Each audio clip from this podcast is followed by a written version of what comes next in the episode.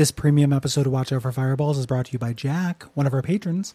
If you would like to hear the whole thing, or support us, or get bonus episodes, or sponsor episodes, head on over to patreon.com slash duckfeedtv. Thank you.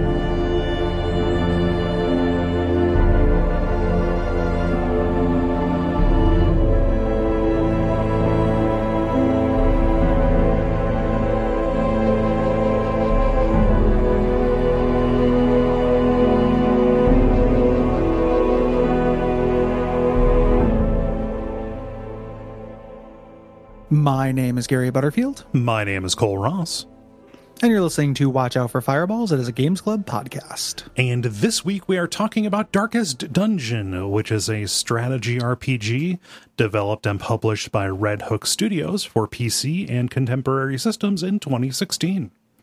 Yeah. And this is uh big thanks to Jack. Jack executive produced this. This is something I wanted to talk about for a very long time. Yeah, this is Uh, uh, you're you're real into this. Oh, oh boy. This is going to be the reverse. All the people who listen to Paradise Killer and were like, "Man, Cole's right. Gary Gary's fool. he doesn't like this." Are going to now it's my turn. It's my turn. My my my turn. My turn. It's it's not that I Or dislike this. the uh no i i, I know but uh this is uh this is so absolutely and completely gary nip Yeah. as to uh i was thinking about it so i, I replayed this uh a while ago i played through it many times um did a let's play you can find it on youtube it got me to like do video shit video games don't do that Yeah. uh just this and dark souls um and then uh, I was thinking about it, and this is I'm not expecting you to agree with this or, or anyone really to agree with this. This is uh, in definitely in my like top five or ten shit we've done for the show. yeah. This is this is one of my favorite video games. Uh, I am exceedingly into this. Yeah. I, and I, I can, I, can- I can definitely, I can definitely see and understand that. I am more in the position where I admire this, but this is not my flavor of stressful. Yeah, I think a lot of it's going to depend on how much active stress you feel playing it. Yes. and I just I've to the point now where this is relaxing to me. Um, because Yeah. of uh, brains. Yeah, and for Fro- Frostpunk is relaxing to me. It's just, uh, it's, it's Yeah, all, and I- it's all different stuff. Yeah, I, I I think that probably the closer version of something because I like Frostpunk actually quite a bit. Um, a closer version might be this War of Mine, Yeah, which I yeah. like a lot, but I th- I get the sense you like more than I do. I do. Yes, yeah, I, I, I, Um, I I love that game game quite a bit. stressful. Yeah, this is our premium episode, which means everyone's going to get the generalities. Everyone else is going to get the story. Um, and this is also something where, uh, and this was a caveat uh, that we gave to Jack, where like I have put hundreds and hundreds of hours into this. Uh, Cole put, you know, Cole gets it. yeah, I'm not doubting your your bona fides at all, Mm-hmm. uh, but there's uh, it's definitely going to be a little bit of a guidance episode. yeah, Um, yeah. You know, Yeah, and we've got one coming up later on that will be kind of the other way around too. Absolutely will be. Yeah. Uh, just a, just a Dalian being a coy boy again. Uh, but yeah, uh, this will be kind of something where Gary's going to take the lead, uh, lead, lead a little bit, especially with like insights about ways that the systems interact. Because this game, I don't want to say it's nothing but systems, because there's actually cool narrative and aesthetic Tons stuff going on here. Yeah, ex- extremely, extremely well flavored.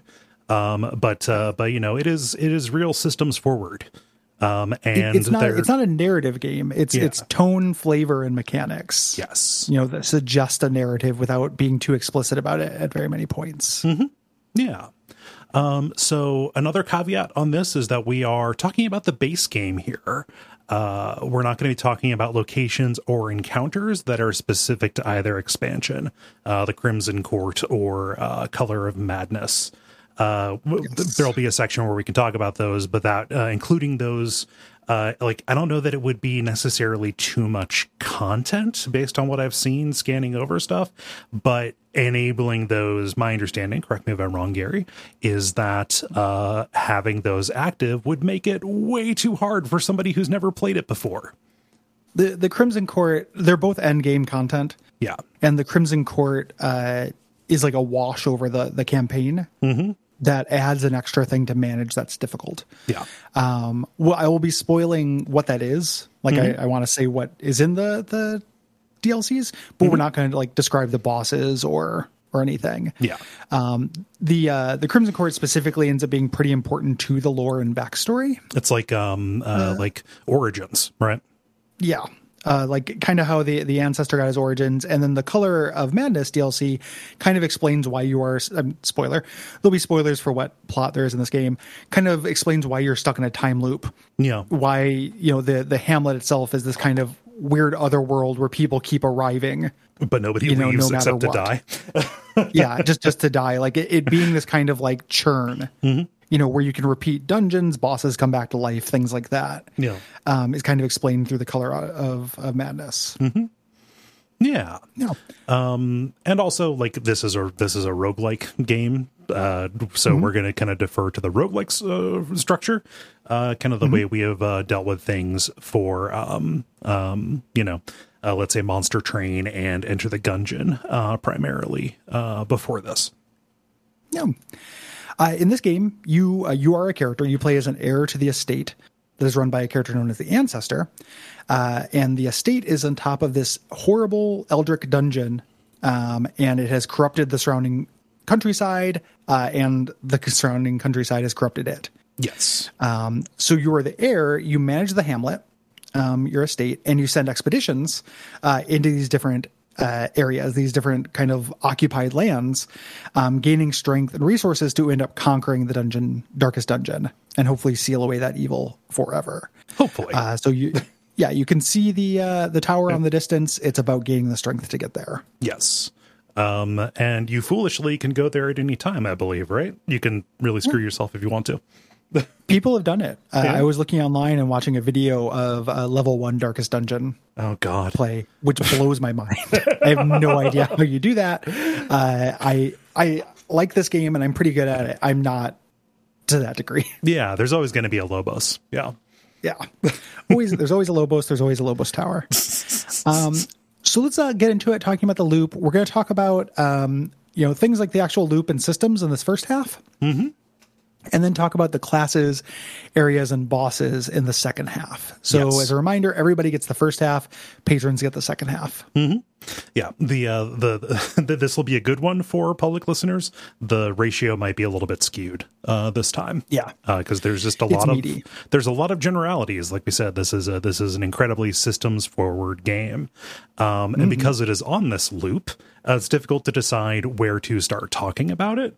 But I think that the kind of the, where you spend the most time is in these expeditions. So I think it makes sense to start there and then zoom, you know, start there and with the combat and then kind of zoom out for the meta. Does that make Sure. sense to you? Yeah. Yeah, that that makes sense.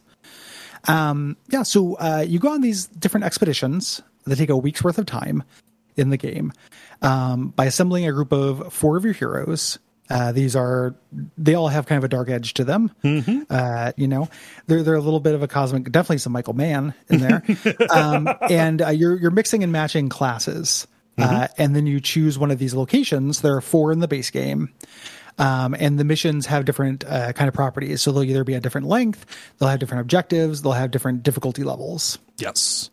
Yeah, and by objectives, it's like you know, explore all you know, ninety percent of the rooms here, finish all of the combat uh, encounters in rooms, uh, uh, take this item to a particular uh, like altar uh, within this. Yeah, um, all These of- can have different effects as well. Yeah. Um, the the typical explore and slay ones usually don't, but there will be special events. Like if you have to bring in an item to an altar, that will give you a bonus next time you go to that dungeon. Things like that. Yeah, yeah. Um, but you pick your mission based on those things, and also by the reward that it promises. You know that that is all kind of randomized, especially the the the piece of gear, the trinket that you get. Uh, but when you make this decision and choose your party, you provision with food, torches, uh, and items that will help you deal with uh, obstacles and status effects, and then you embark. Yes. Uh, and then when you get in the dungeon, uh, the entire game takes place from the side view. You have your four heroes progressing down the hallway in a marching order that you determine. Uh, very D and D. Yes. Um, you know this entire thing like tanks up front, you know squish your units in back. Um, you know there there are a lot of considerations with moving units. We'll we'll get into that Yeah. uh, eventually, but in a general sense, you're setting these up like D and D parties. Yeah. In, in a way, this feels more D and D than like you know if something that would try to more directly, uh, let's say, more, more more directly mimic the graph paper format. Like Yeah. if if this was tile based, like they initially planned for it to be, that would start edging into feeling like a tactics game to me, right?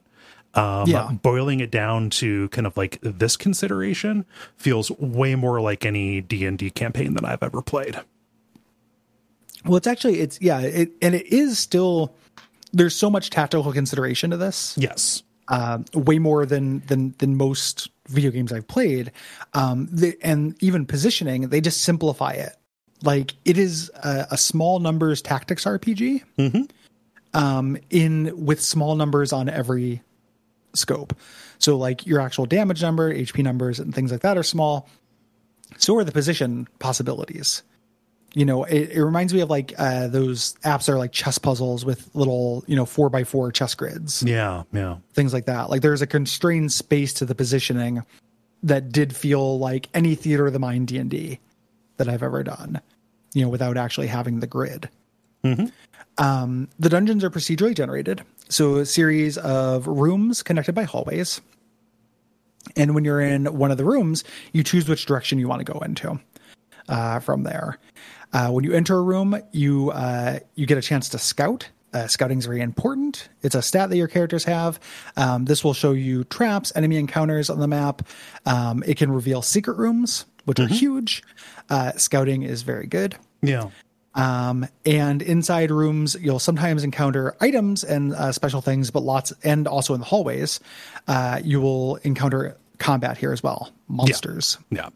Uh, a lot of combat, you know, uh, to the point where, like, you know, th- there are, well, it's not random because you can scout them out and see, but if a scout fails, I'm pretty much always on edge when I'm walking uh, on some of this because I don't know when something's going to come up and get me, you know? Mm-hmm. Yeah. Yeah. Certainly uh, an intended part of the tone Yes. is that you will get uh, ambushed. That's different than the actual ambush mechanics, which we'll talk about. Um, so moving into uh, combat, uh, we are not going to be able to fully cover uh, combat in this because the combat is really crunchy and complicated. Um, the game is unapologetically complicated. Yes. So we will uh, we're going to talk about the individual classes and things that influence this, but for now we're just going to do generalities for that. Yeah, yeah. And as part of the generalities and as part of that complication, I feel like uh, as somebody who kind of went through this process, like back when Darkest Dungeon first came out and everybody was talking it up, I was obviously people that, that I know and like uh, were really talking this up and saying like, yeah, Gary, I've made so many runs at trying to get into this. Yeah. um ma- many many runs. Um and something that really got in the way uh was this complexity. Um and also the uh the the way that information is kind of presented. Uh you're really dealing with uh with with a lot of uh, a lot of interface. It's a, it's a lot of interface. I don't even like want to say like a lot of interface problems. Um there's a lot like, learning to read this game is definitely a part of it uh and it's part of the onboarding. And it was kind of a it was an ongoing process for me. Like i didn't i, I don't want to say how like what level of dungeon i was going through before i realized um what the little gold ticks next to the next to the um uh characters uh, kind of like name and health bar represented. Like oh this character has an action left right? There, there's a lot of stuff like that that it does not explain to you through like tooltips. It's stuff that's in the glossary of the game, but it, it kind of you know we compare this to D and D. The way that I think it conveys information, the closest comparison is a board game. yeah um, like a modern board game. So there's a lot of like interface stuff where you know you'd expect to have um, you know there like a book that says like you know circles the little position says this is what this means here um, and then also skills are like stat blocks like when you read uh, a skill or something like that it's it's telling you things like that in a way that feels exactly like it could just go on a board game card you know uh, for something so it definitely uh, the same way like it, it is to me this is a game that does expect you to engage with it fully You have to meet it. Yeah. you have to meet it. Like it's not something where you can you have to be there for it. Like you don't put it on and then just kind of vibe. Like it's something where it's like, okay, like the game is giving me this little piece of information about this attack that I'm doing or this this enemy. This is important. Yeah. You know, one of my favorite things about it, and, and this is gonna be, you know, the dose makes the poison for a lot of people, but there's not superfluous information in uh in Darkest Dungeon. Like all of it matters Yeah. Something that drives me nuts in video games is if I read something and there is no reason for me to read it. Like it was neither entertaining nor educating. Yeah. And here the lore is all entertaining. Like I like all of the the lore and the uh every little bit of like stat block or whatever that you read, like you have you should read it. You know, it's not like um like I always think about uh Esper growths in Final Fantasy VI and how I don't pay attention to those Yeah. Yeah. Really? You don't have to. It's not really how the game game is made. Whereas this is something where like to get the most out of it it wants you to do that. Yeah. um the uh i not that's not to say that they couldn't explain those ticks right. you know like yeah. i don't think that would have been subtractive by any means like no, if there if there was just like a like an overlay, like it's it's weird to say, oh, Dark Souls got this right because the interface in Dark Souls is kind of famously dog shit. Uh, but Mm-hmm. like being able to press select and just have anything on the uh, specifically the menu screens explained to you is a real big uh, is a is a real big thing. Uh, the glossary I found to be functionally useless because it was not arranged by like importance or by system. It was arranged alphabetically. yeah you have to know what the thing is called Yeah. So like Uh, what, what, what I ran into even in uh, like you know checking the, the the the wiki. I played this on on iPad and I would use Mm-hmm. multitasking to hop over to uh you know to hop over to a browser. You know, keeping an eye on spoilers, making sure like it's stuff that was supposed to surprise me would surprise me. But like what I found myself running into was like, I don't know what question to ask to get the answer that I need. yeah it, it's something where it definitely benefits from having um like a sherpa Yeah. you know from it like between my my first and or my second and third run ups at this or whatever because we covered this for comrade a long time ago when it was basically a, a pretty different game early patches. Um i watched someone play it. Yep. uh and that made tons of stuff make sense to me. You know and that's I, I would never as much as i'm just an absolutely unbelievably huge fan of this game that's never something i would say that like the devs couldn't explain. Yeah. Yeah. you know i think that it's uh you know and it's it's hard to draw the line right? So like something like those gold ticks i want those to be there. But you know if you if you look at the like a skill stat block mm-hmm. like that gives you the information you need It does. you yeah. know generally like i think that stuff is very very complete it's not a perfect information mm-hmm. strategy game like an into the breach Yeah. but it gives you more information typically it gives you a of lot like it even do. shows like what the what the enemy's potential moves are you know like Mm-hmm. if, if you mouse over them and it shows their stats and stuff like there's no special skill that you need in order to like understand how much hp is left or like what this thing's resistances are like Yeah. e- everything is there for you to make the decisions that you need to make uh trade-offs and all you know um Mm-hmm. it's just that learning to read it, it it's it's really the the process of learning the game is is is Yeah. learning to read this uh, and kind of going from you know just barely treading water to like understanding the meat and potatoes parts of the classes to really understanding that this move that I thought was useful or was really niche actually is, the most important thing if I have this other party member with this one. And then understanding oh it's not just those two that work together. It's that any of these can potentially work super great with each other. Um, i just have to figure out how it is. Like everything synergizes with everything to varying degrees but you can make things work right and all seeing, of and seeing all, that is like Yeah, yeah, yeah. Sorry, I didn't mean to cut you off. No, no. I, It- go- what go- Darkest go- Dungeon. I know. Yeah. The- good. the uh to me that is the joy of the game Yes. like when i realized that and had the you know i saw the code you know basically like the matrix thing like all the the thing went away and i actually saw what was happening that was such a, a feeling i got the feeling of mastery around that that people get fighting sword saint Isshin Yes. you know and figuring him out. Like it's mm-hmm. like oh like no i just know this. Like i you know i get it. Yeah. and the the experience of like finding a breakthrough and then putting into action testing it and having it work mm-hmm. is my favorite thing that a video game can reward mm-hmm. which is me being clever. It's not me being or you know me being understanding you know coming with a breakthrough and intuition. It's not me being patient you know it's not me tapping through a cutscene and something happening to my character. It's something that in the fiction of the game the heir and in reality gary butterfield figured out and then put into practice. And that is what makes me feel good about like a skill. Yes. you know it cannot be just an aggrandizement of my my avatar. And for me it can't be reflexes. Yeah. You know, it's it's not going to be pulling off a big combo in like a Ninja Gaiden that does it for me. Yeah. Yeah. And what's funny is like now that I've now that I've got this, I feel I feel very equipped. Like I could see myself, you know, I just have this on iPad, like maybe doing a dungeon a night. you know, because like oh, it, just takes like a half hour. You know, if, It's super good for that, Yeah. that kind of rhythm. Yeah. And then Darkest Dungeon 2 is coming out, which is totally flipping the script. We'll talk about that Yeah, a yeah. Mm-hmm. little bit, but it's going to be very different. Um, so combat, uh, you know, as you mentioned, the marching order matters. Those are your positions. So think of those as like a strategic position, and the enemy has them as well. You know, so you have your four heroes on one side, your four enemies on the other, and whether they're in the front or back matters. Um, each hero can equip four moves, um, and they can only be used from certain positions and affect certain positions. So you're looking at that when you're choosing the moves uh, for them. Yes. Um, and like you said earlier, if you played any kind of RPG, the basic logic of this is going to make sense to you.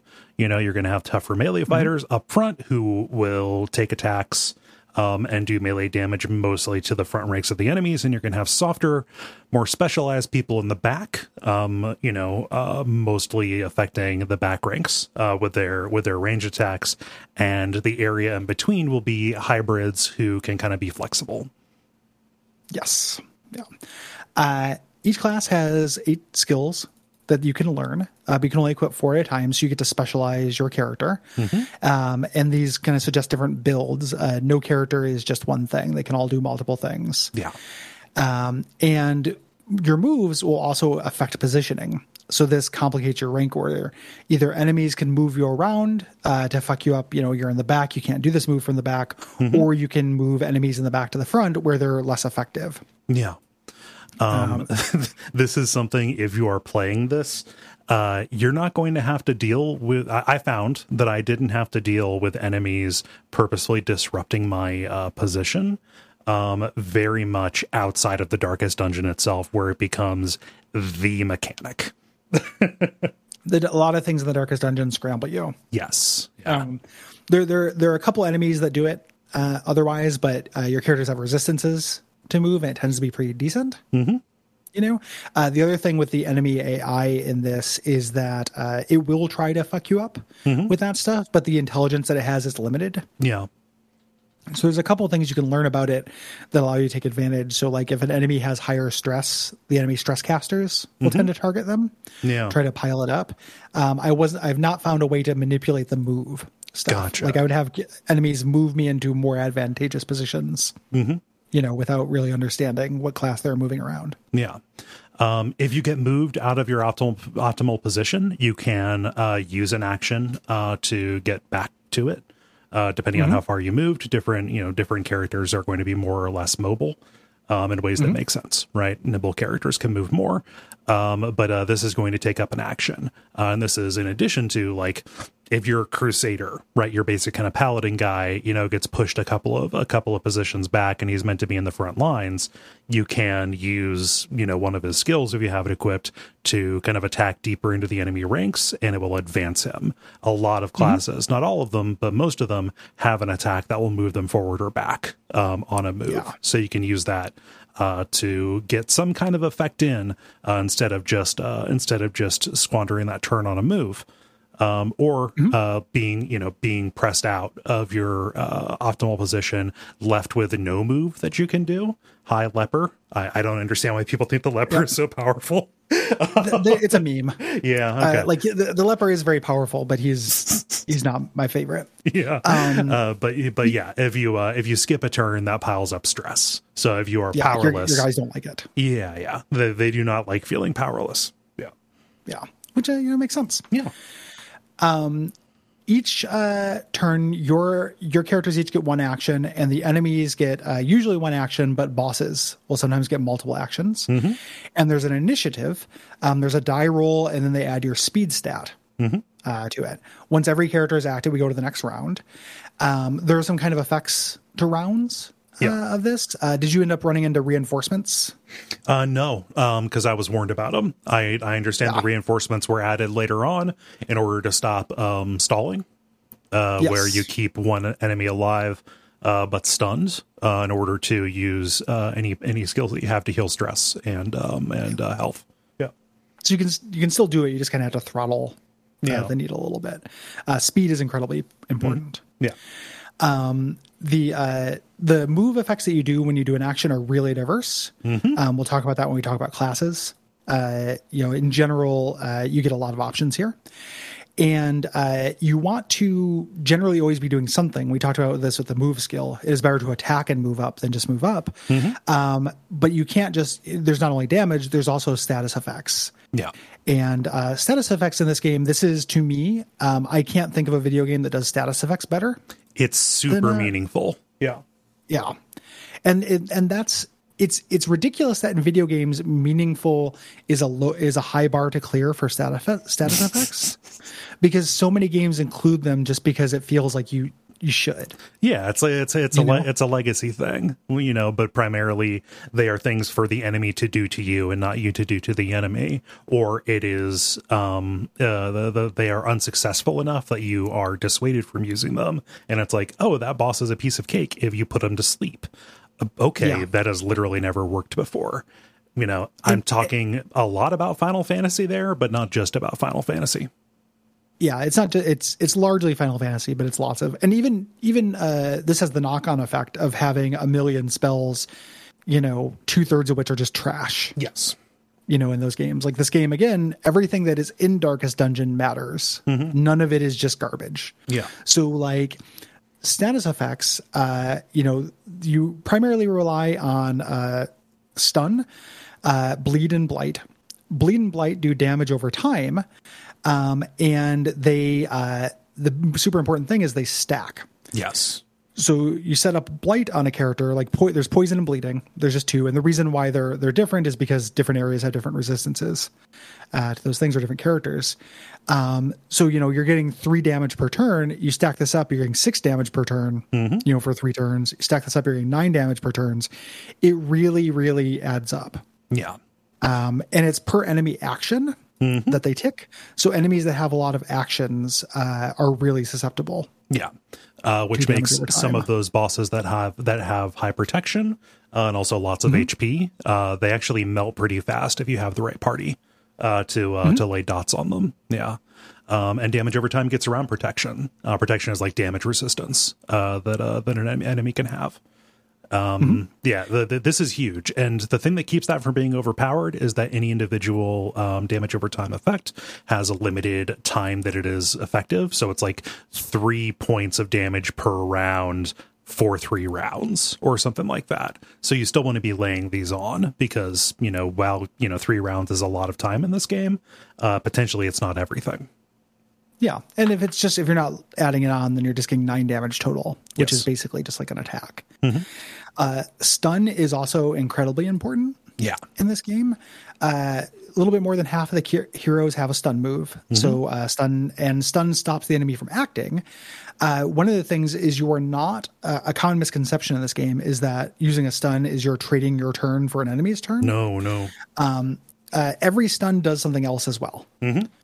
So you're always getting a little damage, a little debuff. You're stunning multiple characters. You're shuffling the party. Uh, stun is huge, yes, and you know, similar to Divinity Original Sin 2, depriving the enemy of turns is really important. Uh, enemy turns are devastating Yeah. in this game. They are they are harsher than your turns are. So you have to use these tactics to minimize their efficacy while maximizing yours, and you are at the downhill. Like you are, it's an uphill battle for you. Yeah.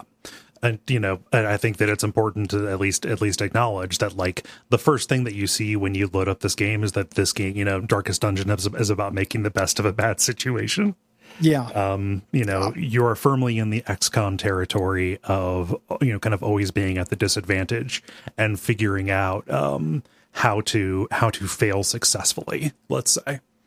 Yeah. Fa- fail upwards or minimize your failures. You Yeah. take advantage of, which ends up being for a game that is as deterministic, you know, as this is in terms of giving you the information. There's a lot of room for improv. Yes. because you know oh like this has a pretty good chance of stun i'm going to go for it mm-hmm. but i need to have something in the, my back pocket if that doesn't work Yeah. because even a pretty good chance of stun like it still might miss Yeah. You know, or like the the, the the the damage will work, right? It'll do damage, but they'll resist the stun, or they'll dodge Yes. and get you know and get and get neither. There are multiple different ways that enemies can uh, uh can can rebuke you uh like that. But yeah, uh, s- stunning, especially uh, if you have somebody who can, um, oh my gosh, any caster, uh, the, the the plague doctor being able to Yeah. lock down the back rows. Um, uh, you So know, good. enemies in the back uh they'll they'll fuck you up more than just dealing with dealing health damage to you. They, they tend to be the stress stress dealers. Yeah. stress and, and disease and, and and status effects. Yeah so because yeah the enemy plays by the same rules you do. Like they're going to compose their parties similarly to how you do. Yeah. yeah. So so you know locking them down and keeping them from getting any of those out is a is is a big deal Uh, mark is another status effect. Um, this uh, will make certain skills more effective. It doesn't do anything on its own. The enemy can mark you as well. Um, you can take marks upon yourself in exchange for certain buffs, uh, which will make certain enemy skills more uh, more efficacious. And then there are buffs and debuffs, uh, which are temporary kind of stat changes. Uh, very importantly, these also stack yep so uh, you know you it is a viable strategy if you have a plus you know critical plus accuracy skill like the Jester to just spam that throughout the entire battle and just make your whole party better. Yes. Yeah. Um and also understand that you know uh, just by at a glance by looking at your party you can kind of see the menu of the effects that are on them and little symbols over their health bar uh mouse over that or uh if you're playing on the ipad long press on it on any of those uh, and take a look and see because uh the text on that describing maybe uh the enemy stacked up uh, a status effect that reduce that reduces the uh the potency of healing done to that character. So that's why you're only getting one or two at most when you use a round to heal them you know? Yeah yeah. You you want you want to know those things for sure. Um these go both ways you know there's a symmetry to darkest dungeon which i really like. Uh, everybody plays by the same rules. Um, and you can heal status effects through items using an item in your inventory as a free action. But the items are limited and really importantly um, the thing fires 1st so if you have a stack of blight you will get poisoned before you can use the antidote yes. So that makes uh, you cannot use an item on another party member, but it makes skills that get rid of status effects good. yes Uh, you know, if say my crusader gets poisoned, my plague doctor goes first. My plague doctor can use, uh, you know, her turn to heal the crusader. I think importantly, we should probably say because this is starting to sound very similar to other games that we have done that have been um, uh, very determined by fixed turn order. Uh, things like Child of Light, things like uh, Crimson Shroud, Final Fantasy X, etc. Um, this game does not show you uh, like a procession of who acts in what order. No, So you you can control by having higher speed. You know, you can you can make an educated guess. Yeah. but people can still crit, you know, critically success or critically fail. You know, which is playing into that that uh, you know the eighty percent perfect information, but twenty percent room to improvise. Yeah. So as we're talking about combat and as we're talking about trying to get out in front of an effect, uh, it's it's important to understand. Although, like you know, if you are trying to put an effect on an enemy um, so that they can be a dead man walking, uh, it is uh, especially important to like maybe target somebody who hasn't acted on that turn because hopefully you can Yes. you know pile the dot on and they can uh, take the damage this round as opposed to waiting to the next one.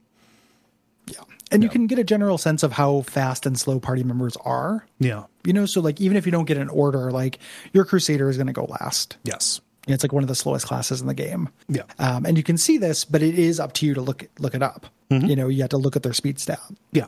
And it's just right there on the screen. Everything is laid to you. It's not uh it is not nested anywhere.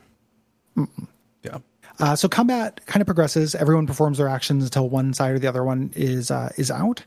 Um, something they added to the game uh, after I first played it is corpses. Um, it was too easy to wipe out a character, an enemy character, and totally ruin the enemy's arrangement. You know, where they couldn't do anything. Yeah. So now they leave behind a corpse that holds their place, uh, which you either have to smash or clear with a skill Yes. Uh, there. So you can still move enemies directly, but if you're just doing it by killing enemies, you have to take a little bit of an extra step for that. Yeah. Um, one thing I would love to have is I think heroes should have corpses as well. Like if one of your heroes dies, it does fuck up your your order. It really does. I've had I've had a character be the last member of the party before and have no moves they can do from the front. oh god. Uh, and that's a that's a real that's a bummer.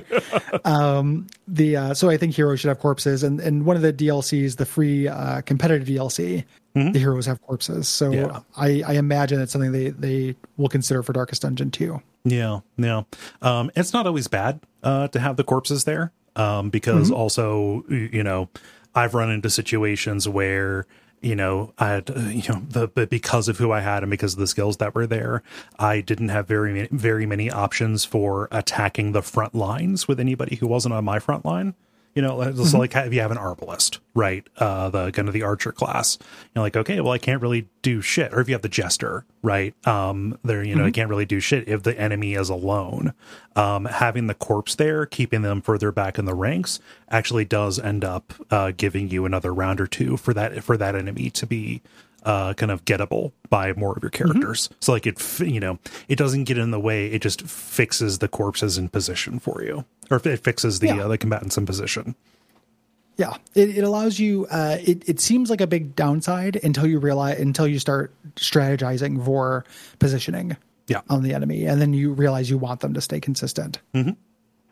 Um, so uh, we will we'll talk about these individual classes and locations in kind of the second half. Uh, but you do want to uh, design your power or your party rather um, with these kind of synergies in mind. You want to read a class and see what it's good at. You know, uh, generally you're composing a party to have DPS, some kind of healing, and then some kind of utility uh, there, and you can kind of mix and match between different classes to get that. Yeah. Um, you can play very basic. Uh, the game, the party the game starts you with is is incredibly versatile and powerful. Yep. You know, um, it's doing that on purpose. You know, there's a lot of intentionality to the first classes the game gives you, but you can uh, really mix it up and get some pretty wild, broken stuff as well. Yeah. Um, and you can either come to those yourself or you can, uh, you know, lo- look them up. It's up to you.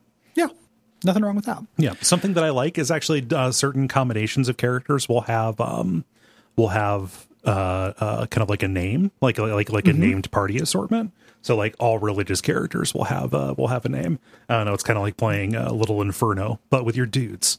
yeah, you, you get you get a cute little uh, like I, I love um, if you do three antiquarians and a hellion, it's sightseeing tour. uh, it's very very sweet. Like there, there's you know there's a little bit of a sense of humor to this game. uh, we'll we'll talk about that when we get to flavor Yeah. and stuff. But I think some of the cool badass dark lines are also pretty funny. uh, the the uh, yeah, and that's gonna be it's gonna be fun to talk about Wayne June.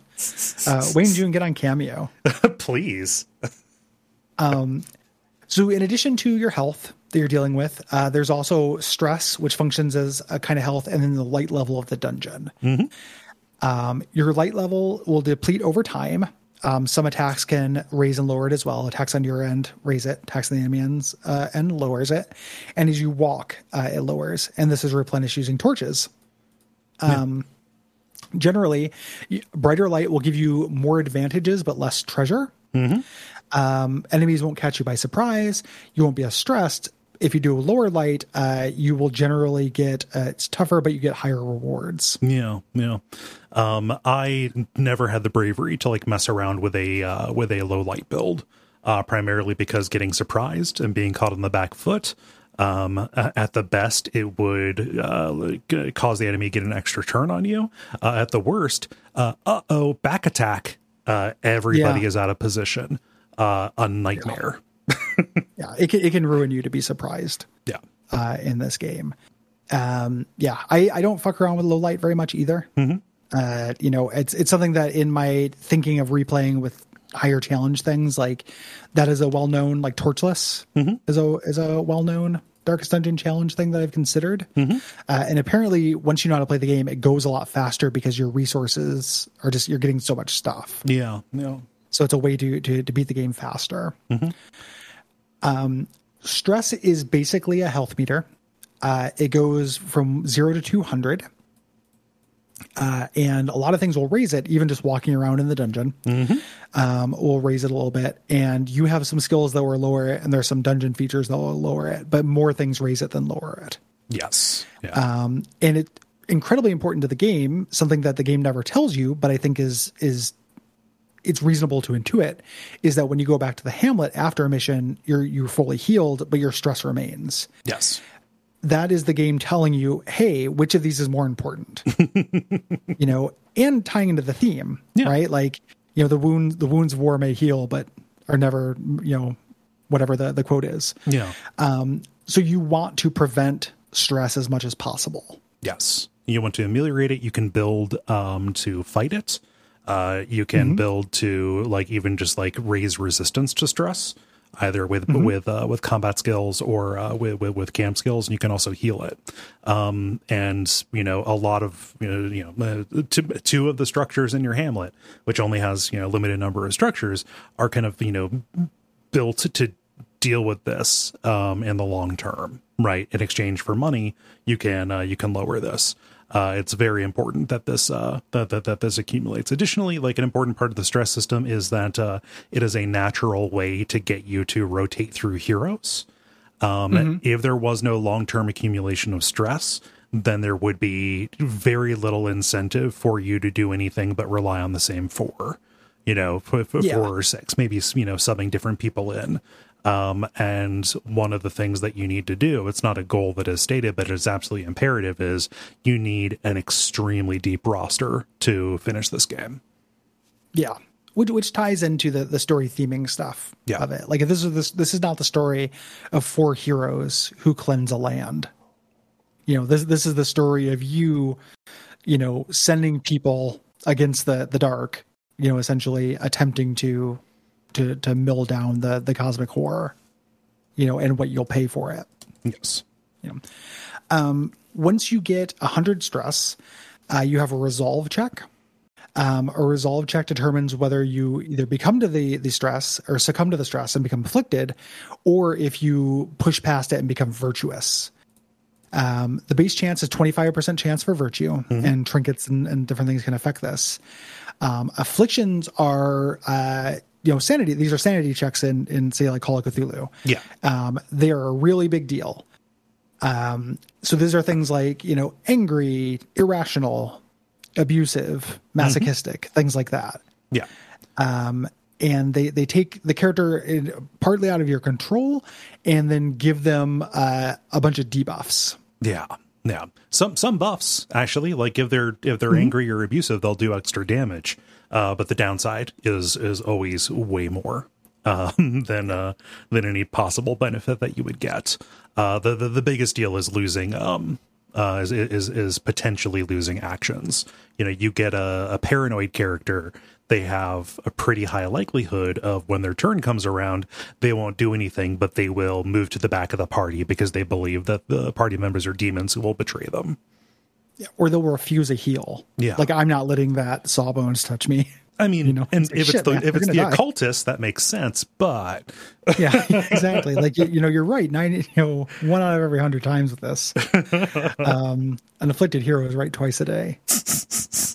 Uh, they also start uh, yelling out about this, which stresses everyone else out. I, I Um, love that. Yeah, yes. If you're if you're around good, somebody like who lost control, They start commenting on each other. yep.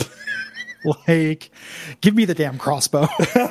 you know, just Oh, I just the, the the the bar the bark writing in this is very good. yeah. you get you get a great sense of the characters for them not having straight up narratives. Mm-hmm. Like we'll we'll talk about that, but I, I really do like the characters in this game. Yeah, yeah. Um, afflictions stick around unless you can reduce your uh, stress to zero in that expedition, uh, or you can take them to a facility in the hamlet. Yeah. Um, so a real big deal. Uh, virtues are equally a big deal. Um, if you become virtuous, that lasts for the entire dungeon, um, which is huge, and they're all great. Um, you know, your characters will heal each other's stress. They will give each other buffs. They'll debuff the enemy for free. Things like that. Yeah. Um, really, really incredible. Yeah. Um, and like virtues, you know, like getting to the point where it's the test of will and getting a virtue, like that is a part of so many immersion stories for me where I felt like I was on the ropes, you know, especially during boss fights. Um, and especially in the darkest dungeon where I would not have succeeded if the, uh, if the die roll had went the other way. Um, just yeah, the, the, fist pump. it, exactly.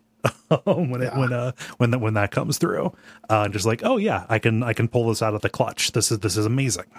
Yeah, Yeah, if if you really get to grab uh, you know def- victory from the jaws of defeat with that, um, it's a it, this needle that's a hundred uh, point. You can cross over multiple times and things don't stack. Um, so, but uh, once you get to two hundred stress, the character has a heart attack. Um, they either go on death's door. If they're on death's door, they die. Uh, which we'll talk about death later. yes, Um, yeah. That was added into the game and was very controversial when it was added, uh, and then they kind of made it better. yeah, So this game is very different than the launch version. Uh, if you were like me and played a launch version, like that's neat, but it's way too hard. they actually did do a lot of things to make it more friendly. yeah. Uh, and it's neat that the that the game has evolved like that. That is a good thing. No, Yeah. always a good thing. Yeah, Let's uh let's talk camping. let's We're in talk. the Pacific Northwest. let's talk camping. Uh, uh, if you got the jester with you, it's glamping. Uh, a little bit more comfortable. uh, so yeah, uh, short expeditions. Uh, those can be done uh, generally in one go, but short expeditions kind of dry up. Uh, you know, once you get uh, kind of like to uh, area mastery two or whatever, like the areas level up with you. Um, you're going to go on medium and long expeditions.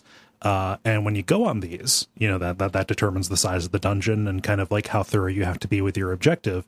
Uh, you get either one or two pieces of firewood uh, that you can use to camp. You can do this wherever, um, as long as it's in a room. You don't do this in a hallway. Uh, and this is a huge opportunity to get a mid dungeon um, just kind of like benefit uh, to recover health. Uh, you can reduce a lot of stress. Uh, you can pick buffs that are going to be effective for the next, you know, four ish encounters.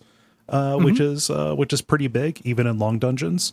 Um, camping is incredibly important in this game, and uh, that that might not be especially apparent if you, uh, like me, bounced off of this before you know when you played it before before you got to when medium and long dungeons were common.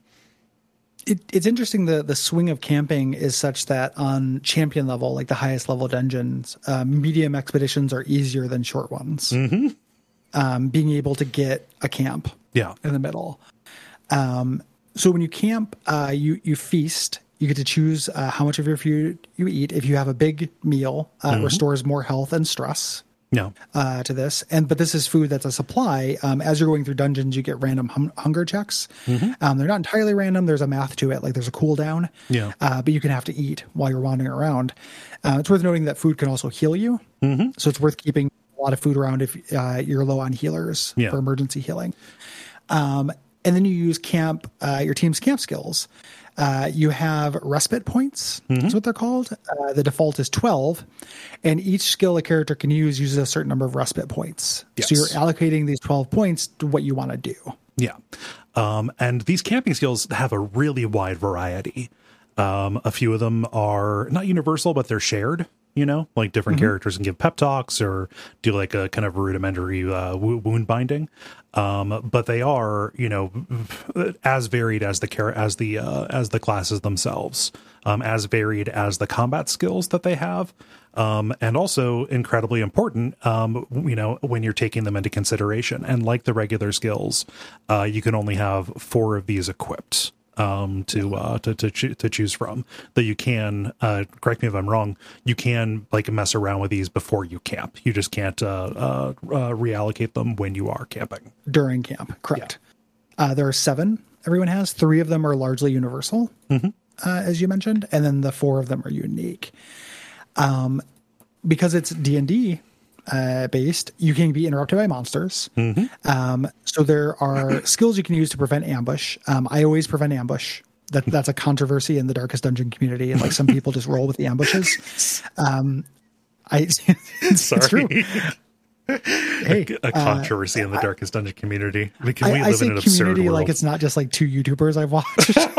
like, like I talk to these guys. this is as dorky as I've ever been on a- on a show. You know who I'm glad isn't here? Will. yeah, yeah. You got you, you got lucky, punk. yeah, I, I, I love that man very much, but uh, boy, uh, No I would quarter. get dragged. No quarter given. Plenty of quarter asked for. Um, Oh god. Yeah. but you always uh, uh stop your ambushes. Yeah. and stopping an ambush also comes with knock on effects. It's kind of like stun. Yeah. So even all those skills are not created equal. Mm-hmm. You know, we'll talk about those a little bit more when we talk about classes. Yes. Uh, let's talk about death, baby. Yeah. Hopefully. Talk about RIP. Yes. All the bad things and the good things But- that can't be. That, that was about good. death. That, that was good. Thanks. I like that. Yeah.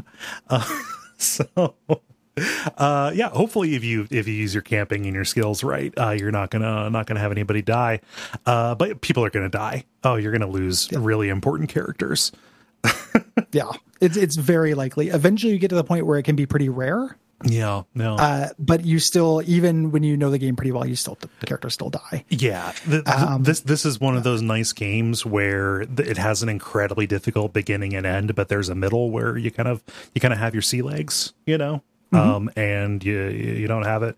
But I still like I had a total party wipe to the collector. We'll talk about the collector. Oh yeah, oh yeah. The flavor on the collector, though, man. Mm, yeah, like leaving the spines attached so good um so your character is more or less permadie uh, there's a rare town event where they can come back. Yep, cro- cro- recrossing the river Styx. Yeah, the uh this is meant to uh it's doing a thing that dark souls does. Uh, there are a lot of Dark Souls comparisons in my mind with this game, where it is punishing to lose the character, like it's punishing to lose souls, and then the the 201 level revelation is realizing it's not actually that big a deal to lose those characters. Like Yeah. you have somebody who can take their place with just a little bit of training. You know? Um but the the actual feeling is very important to the tone of the game of feeling like you got punched in the gut yes, when this happens. Yeah, um we mentioned heart attacks a little bit but when a character reaches zero health uh things are are more complicated and this is actually pretty generous It is, yeah. Um, it is. It is one of those things where uh, a, a great deal of the success of you know, the many difficult games, quote unquote, but like the, the you know, it is most successful when you feel like you are not taken care of, but actually you are being like gen- gently cradled by the developer. yes. You're being gently cradled by the developer over what appears to be an, uh, a bottomless pit full of spikes. and that is good that's why people go on roller coasters and Yeah. shit you know that's it's a really uh, thrilling feeling Mm-hmm. uh, the way this game does it is uh, characters go on death's door if they get to zero hp and you have a two i think it's two-thirds Mm-hmm. is the initial you have a you, in your favor a chance to resist if you Yes. get hit again dying. Um you know one third is still pretty significant. You're going to die eventually but you get a lot of uh, potential time to take yourself off of off of death's door. Um, you can change your death blow resist uh, to this uh, with via trinkets and stuff. Um, the biggest thing is when you uh, when you get stuck on death's door, even if you're healed off of it, even one hit point will take you off of death's door, so you're guaranteed an extra hit.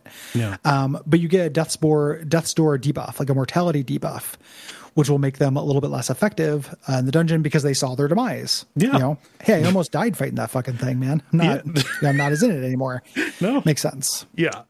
Uh, yeah, the, uh, a pretty big deal, and there there there are camp skills specifically that can uh, that can deal with this, but they're rare.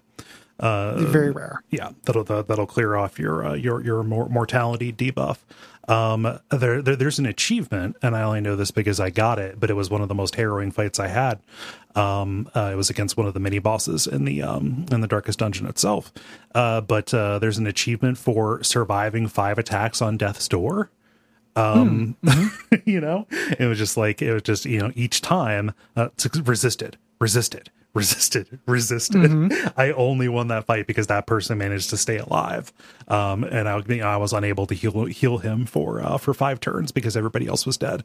Um, the the yeah. That's the plus side of things like uh you know like having those clutch wins like that. You know these games that have chance being a factor like that uh even you know into the breach which is largely free of that still has that with the the building yep uh, resistances.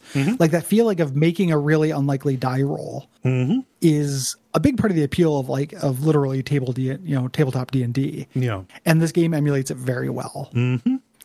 Uh, we're, we're, we're going to talk about this when, when we eventually talk about hereditary but so much of good uh you know especially like horror media but anything that is you know kind of managing to you know to stress you out. And i would say that this is a game that is managing its stress on you the player. It's about control it's about controlling the consumer's breath you know? Yeah. um and there's so many times where it's like okay i'm gonna see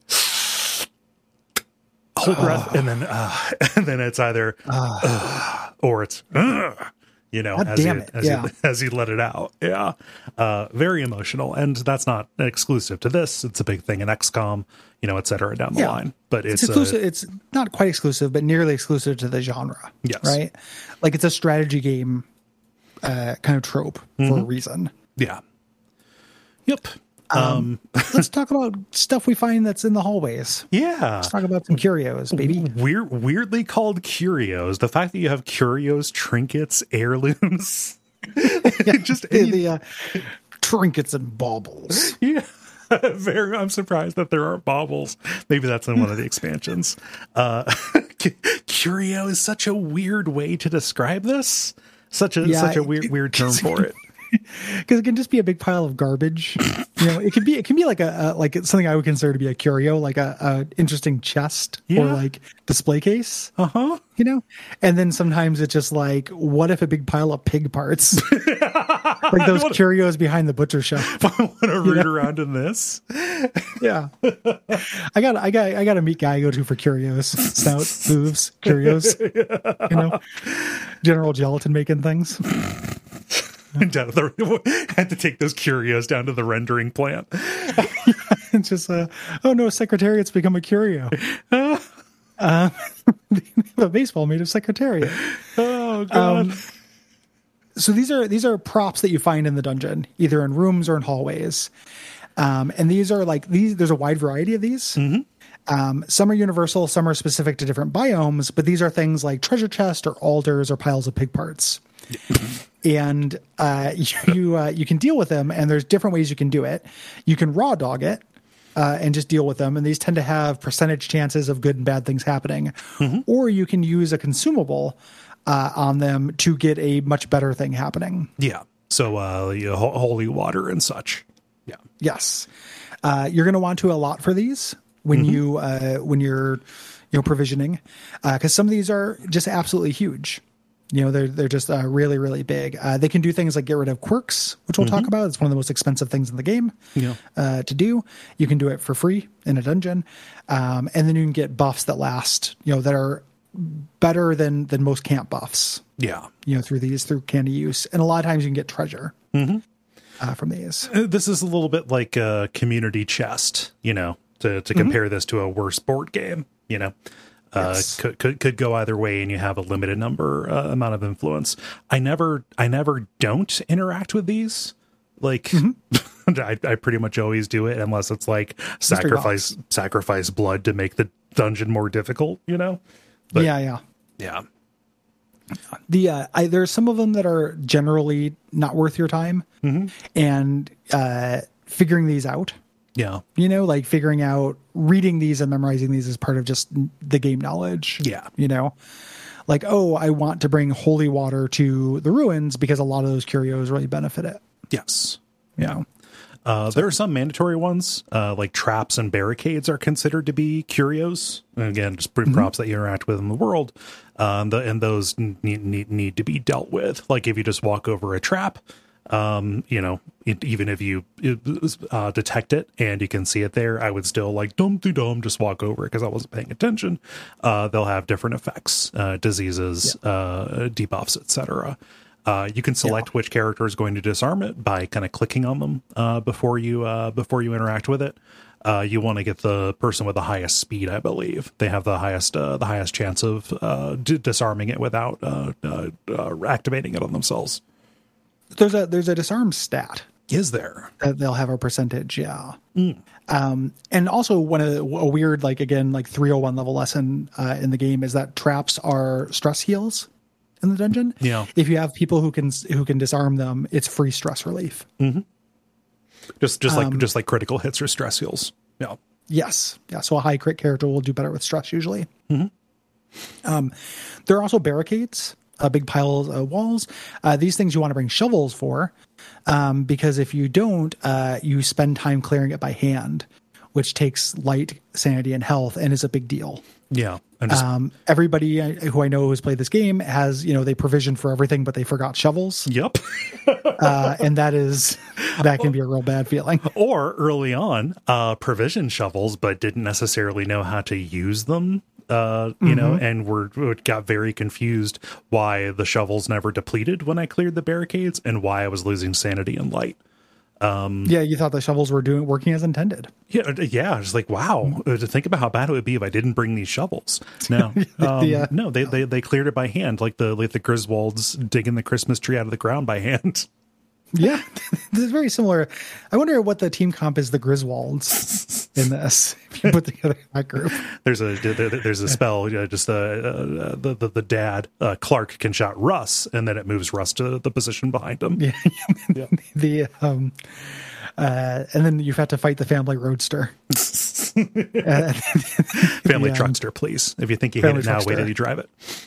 Yeah, um, but generally you're doing these to uh, to get money, Yes. uh, resources and stuff, which we'll talk about now. Yeah, uh, because this is not necessarily a game that is about loot.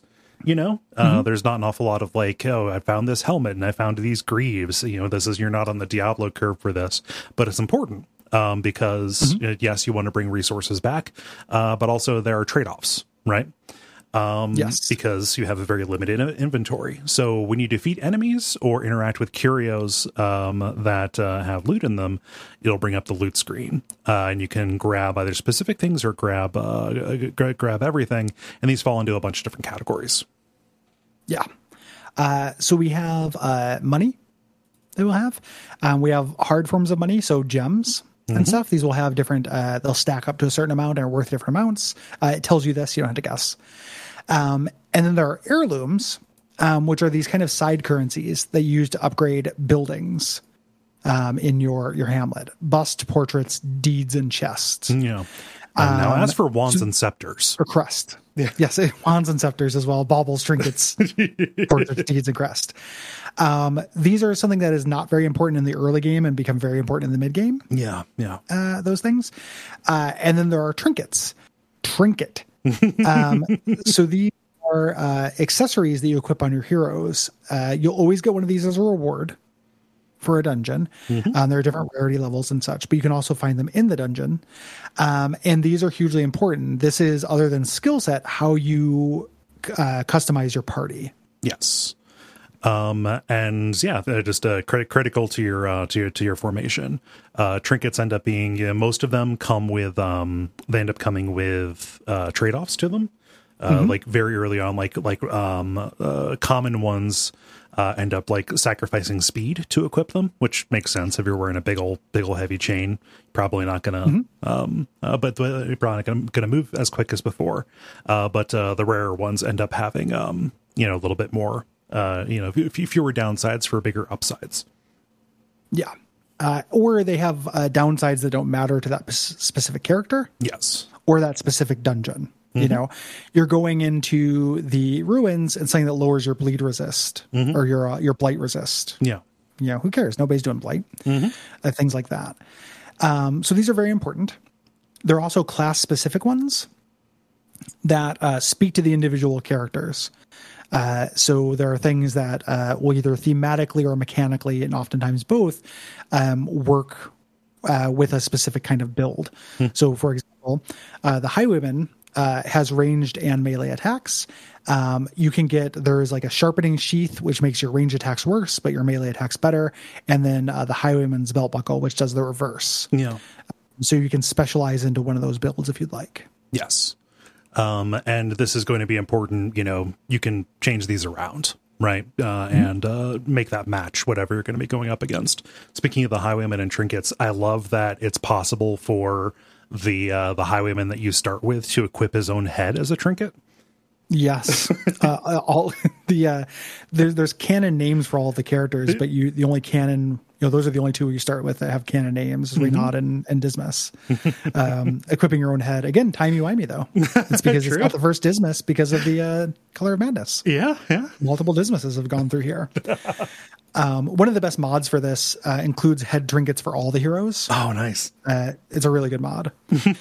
um, the uh, one of the, the early mistakes I made in playing this game was just giving everybody a trinket and then just leaving that on them, Yes. as opposed to fitting them to the expedition. Mm-hmm. So it's not like a piece of gear you equip like Yeah. in a, a normal RPG. Yeah, there, there's kind of a like a I I had a literal checklist that I followed early on, um, where it was like, okay, double check your moves, double check your trinkets, double check all this. There's like a there's a, a pre-flight uh, process that you need to go through if you're going to be successful. Uh, oh, and also if you back out, so go, go to the screen where you're looking at the locations, um, highlighting all the stuff, backing out, and um, you know choosing your team and upgrading everybody. If you go back to the location choosing screen, make sure that you uh, reselect the place you want to go. Uh, because Yes. if you just hit embark, you're going to go to whatever is automatically highlighted. And if you are, say, outfitted for the cove and a short, you know, uh, a short place, and you end up going to, say, the Weald instead, you're going to have a very bad time. It can be really rough. Yeah. you have to be careful about uh, where you click on that for sure. Yeah. A big part of this uh, when you're in the dungeon is navigating your your inventory slots um, and the trade-off between uh, provisions and loot. So the more well prepared you are the less profitable the game is and this is giving you a risk reward system built right into it. You know, do i want to come in spend a lot of money to come in very prepared for success or possibly uh, skimp or give up my bandages for this attractive pile of treasure? Yes. and this is very intentional you know the narrator comments on it. Yeah. You know it, it's a it's making you make that tough decision. Yeah. Pick, picking it up's the easy part, getting it home's the hard part. exactly. Yeah. yeah. Um once you get down done with the uh, expedition um, either you succeed at the mission or you retreat uh, if you retreat there's a big stress cost. Um, you can retreat anytime outside of battle and in battle you you have an increasing chance to succeed. So it starts at like 70% or something like that. Like you have a pretty good chance but every time you fail to retreat the chance goes up Yeah. So eventually you will be able to retreat. It just costs a lot of stress. Yeah. Uh, and you're only will carry the things that you brought in. So sometimes it's better to cut your losses, but tends not to be profitable. Yeah. Um, but yeah, uh, regardless of how you get out, you're going to get the post mission screen. Um, and uh, if you succeeded, uh, you're going to be selling a bunch of stuff, um, including uh, including whatever you uh, uh, brought in. Like you don't actually like accumulate a surplus. Whatever you brought in, you you know it'll it'll it'll end up being sold back. Uh, does that happen at a loss? Uh, I don't know. It, it tallies them up, and I could you know look at the number change while the little inventory object pops up. Yeah. But uh, I, I I haven't. Uh, if it does, it's you know 150 gold, and you're getting 100 back or 75 Yeah, back. It yeah. feels like a drop in the bucket with the loot screen. Yeah. Uh, but it tallies things up. Uh, you get your static rewards, which you knew going in, and then whatever you found. Uh, that is uh, the, the, the, that is just the gravy. Um, each mission raises the mastery level of a location, uh, which determines when boss fights are going to become become available. Mostly, um, uh, the so correct me if I'm wrong. This seemed the the um, variety of missions, either you know apprentice, journeyman, or master, or any of those, um, seem to be mostly determined by the by the roster that you had uh, as you leveled up characters. Uh, that that that made um, uh, more difficult things uh, show up. uh, or Sure, is that pin is that pinned to the mastery level of the location? I guess I guess that's a question. I think I think it's pinned to the mastery level. Okay. Uh, there are some things that are determined based on your your character level, Mm-hmm. uh, certain kind of events, but I think this is uh, pinned to mastery level. Yeah. and it, it's worth noting that uh, easy missions don't go away. Right. You know, they they become you know less like they become rarer, but you'll still have apprentice missions in the same dungeon, so you Yeah. can train up new characters. That's important. Um, also, when you're selecting missions, uh, unless a particular uh, town event is in effect, uh, your characters will not um, uh, kind of go on milk runs. You know, a high level character will not take a low level mission; they will consider it to be beneath them.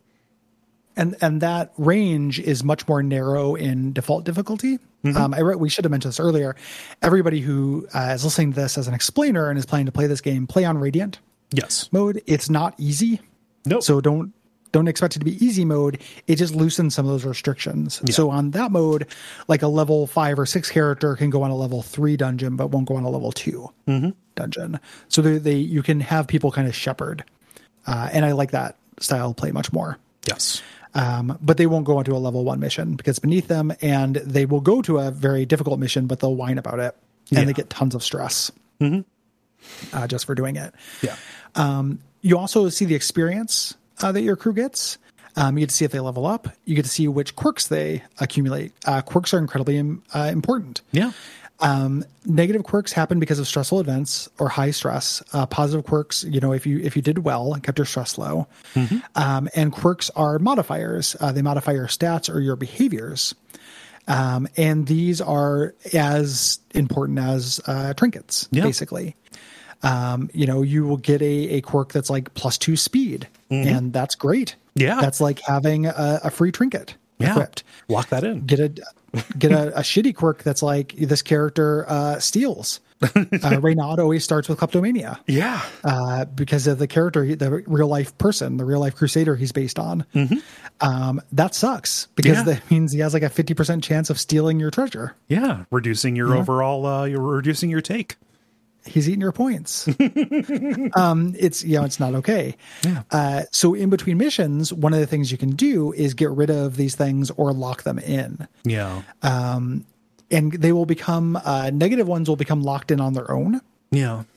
uh, there if you just leave them long enough and that makes sense like you're forming a bad habit Yeah. uh, basically um, but you and they're more expensive to get rid of if they're locked in Yeah. and uh, positive ones you'll you choose to lock in Yes. um, because the, you can only have five at a time and they will shuffle out Yeah. you know Yeah. they'll So- replace each other So you don't want to have that plus two speed get replaced with I don't, I don't know something that's like you perform really well at low torchlight. It's like no, yeah that's yeah not. so gonna, the, the, there are a couple garbage ones Yeah, yeah um, you know or even just like plus two speed on the first round yeah, yeah, you know, like a straight downgrade. Mm-hmm. Um, there are also diseases. Um, you can get diseases just from adventuring. Um, that can be inflicted in battle as well. Yeah. those are dealt with in the Hamlet, and they are devastating. yep. Um, diseases are real bad.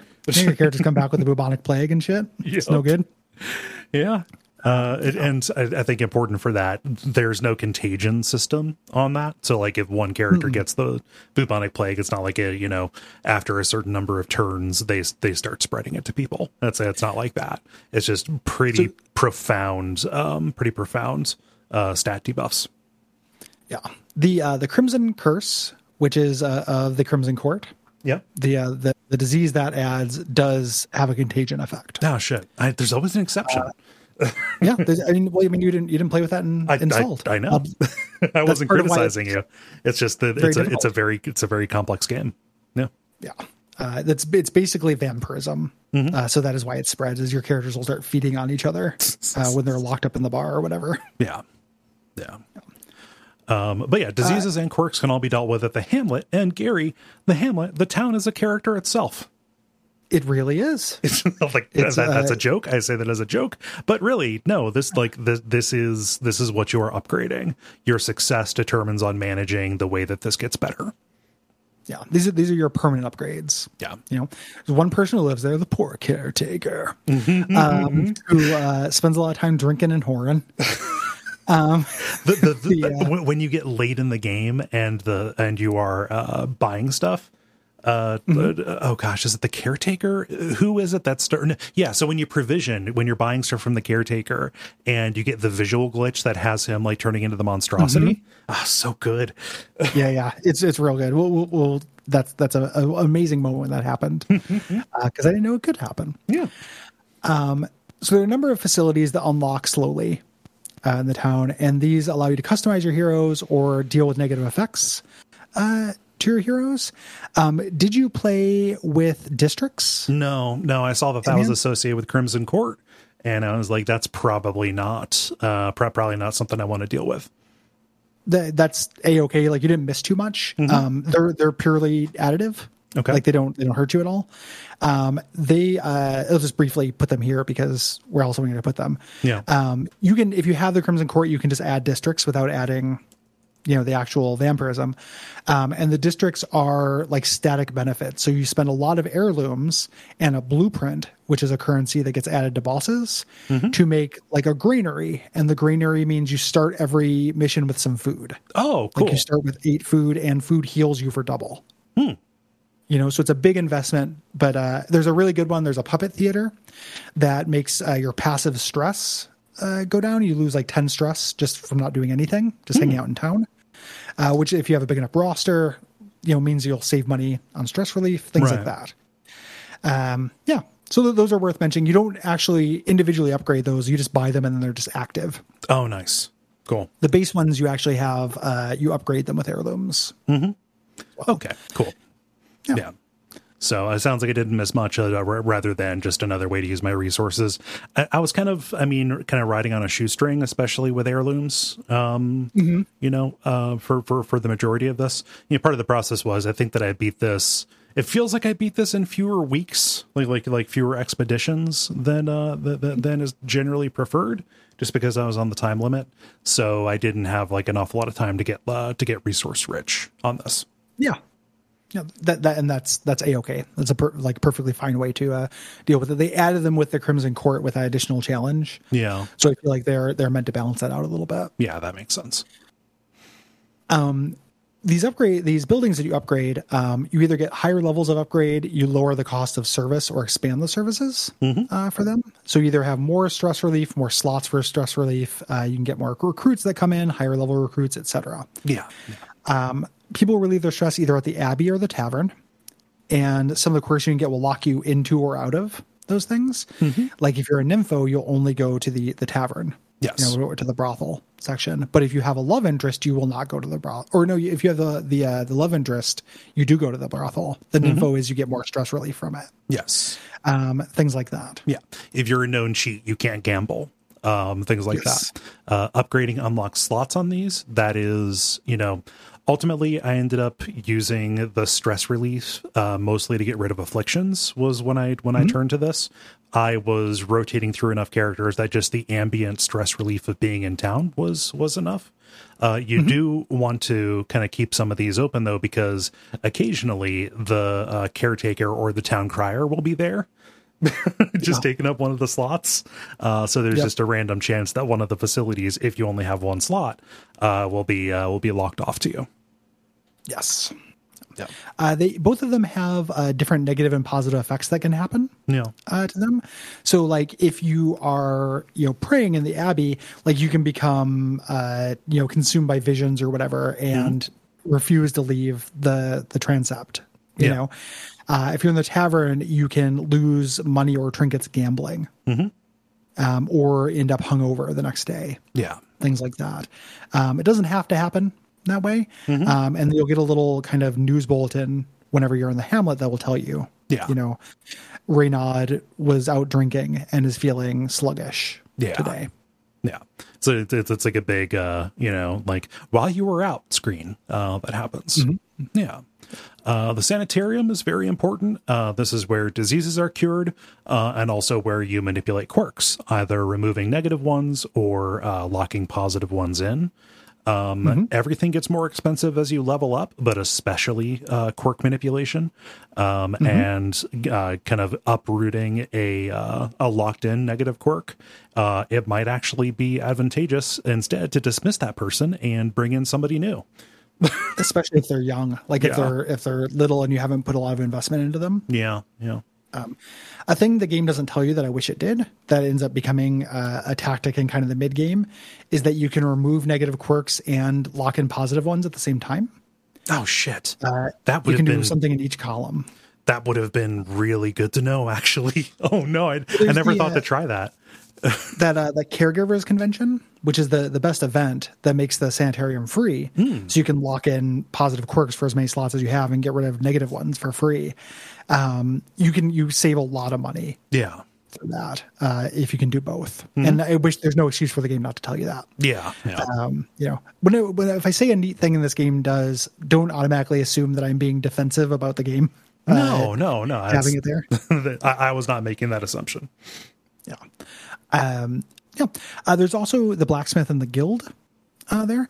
This blacksmith is where you upgrade your weapons and armor. Uh, there are four levels. Uh, this is really big. Um, your uh, your armor determines your hit points uh, generally, and then your weapon uh, also determines your speed Yeah. uh, among other things. So this is very, very important. Um, you do not want to come into a dungeon under kitted. No, no. Like just raising resolve levels does not come with all the advantages of uh, of raising levels. Uh, the the, the the important things, especially for survivability, are tied to your gear. Um, and this takes money. Uh, it's one of the, you know th- this is going to be this and upgrading your uh, your move set at the um at the at the guild is going to be you know one of the most important reasons that you're going to want to be flush with cash. Yeah. Uh, the guild is where you unlock skills and then upgrade them. Um, another thing to keep in mind, you don't need to upgrade every skill. No, just your You specialties. know, obvious, yeah, just the ones you use, and then some of them gain really diminished return. So, like, I never upgraded a mark skill really yeah, because it'll always apply the mark. The mark can't miss. They always have some kind of knock on thing, but other than the one that removes protection, yeah, um, I generally kept those at level one. So you want to be choosy where you spend money here. Yeah. Uh, you know, Um, you don't want to spend a, an awful lot of money. Like, I don't know. There's no reason for my blight for my uh, uh, plague doctor to ever use the incision, you know, skill. Mm-hmm. Like, you know, it's like okay, no, not going to waste any money on that. Yeah. Yeah. So you don't need to, you know, don't get sticker shock from looking at those. You can be be choosy on these. Yeah. And then uh, the Nomad Wagon, uh, or rather the Survivalist, um, is like the guild, but it gives you camping skills. Um, these are expensive, but they don't have levels. You just unlock them and then they're unlocked. Yeah. Um, you'll start with a couple of them unlocked randomly. Yeah. And then you'll choose to have other ones. Yep. Uh, the Nomad Wagon, uh, very important. This will give you a randomized set of trinkets each week uh, that you can potentially buy. Upgrading this um, uh, increases or either lowers the cost, and these can get very expensive, um, or it will uh, increase the number of trinkets that are drawn. Uh, and as you as you progress, rare, you know, the mixture will start throwing in more rare stuff uh, every Yeah. week. You know, and and sometimes that'll be exactly what you need. And you, at some point, you do a flip in the game where cash, like gold, becomes pretty common, but Yeah. Mm-hmm. heirlooms are what you're grinding for, and that's when you want to start buying trinkets. Yes. because you you know you have an idea of what you specifically want. Um, most importantly, is the stagecoach. Yeah. Um, you will always get a, a random assortment of new crew recruits every week, no matter what. Um, sometimes you'll get more. Uh, sometimes you'll get specific ones in addition, but you never run out of dudes. No. So you want to. This is where you expand your roster. Uh, so you have how many people? Um, I've never played this game and not had my roster capped out. Oh yeah. You know, um, you can improve uh, the how many recruits show up. So you have a, a bigger draw to choose from. This can be great, even if you're just getting, you know, oh, I need another Vestal. Just getting two Vestals show up, and you can choose the one that doesn't have, you know, sensitive eyes or whatever. You know, the, the one that has the better quirks Yeah. um, or better moveset unlocked. Uh, and then improving the level in which they show up. Yeah. Um, this is something that I think is also controversial in my community, the Darkest Dungeon community. my my people. Yeah. Yeah, my people and my church. This is controversial. Okay, uh, yeah. because they tend to. Uh, I don't fuck with this because they tend to come in with very expensive locked-in quirks, uh, negative quirks. Mm-hmm. Yeah. So, but I also every time I play this, I take the real slow road. Um, Stygian difficulty, which is the highest difficulty on this, uh, is the one where you have a limited number of weeks. to beat the game, um, that is where I imagine this is actually pretty important Yeah, because yeah. you need that that leg up when you're replacing a lost unit.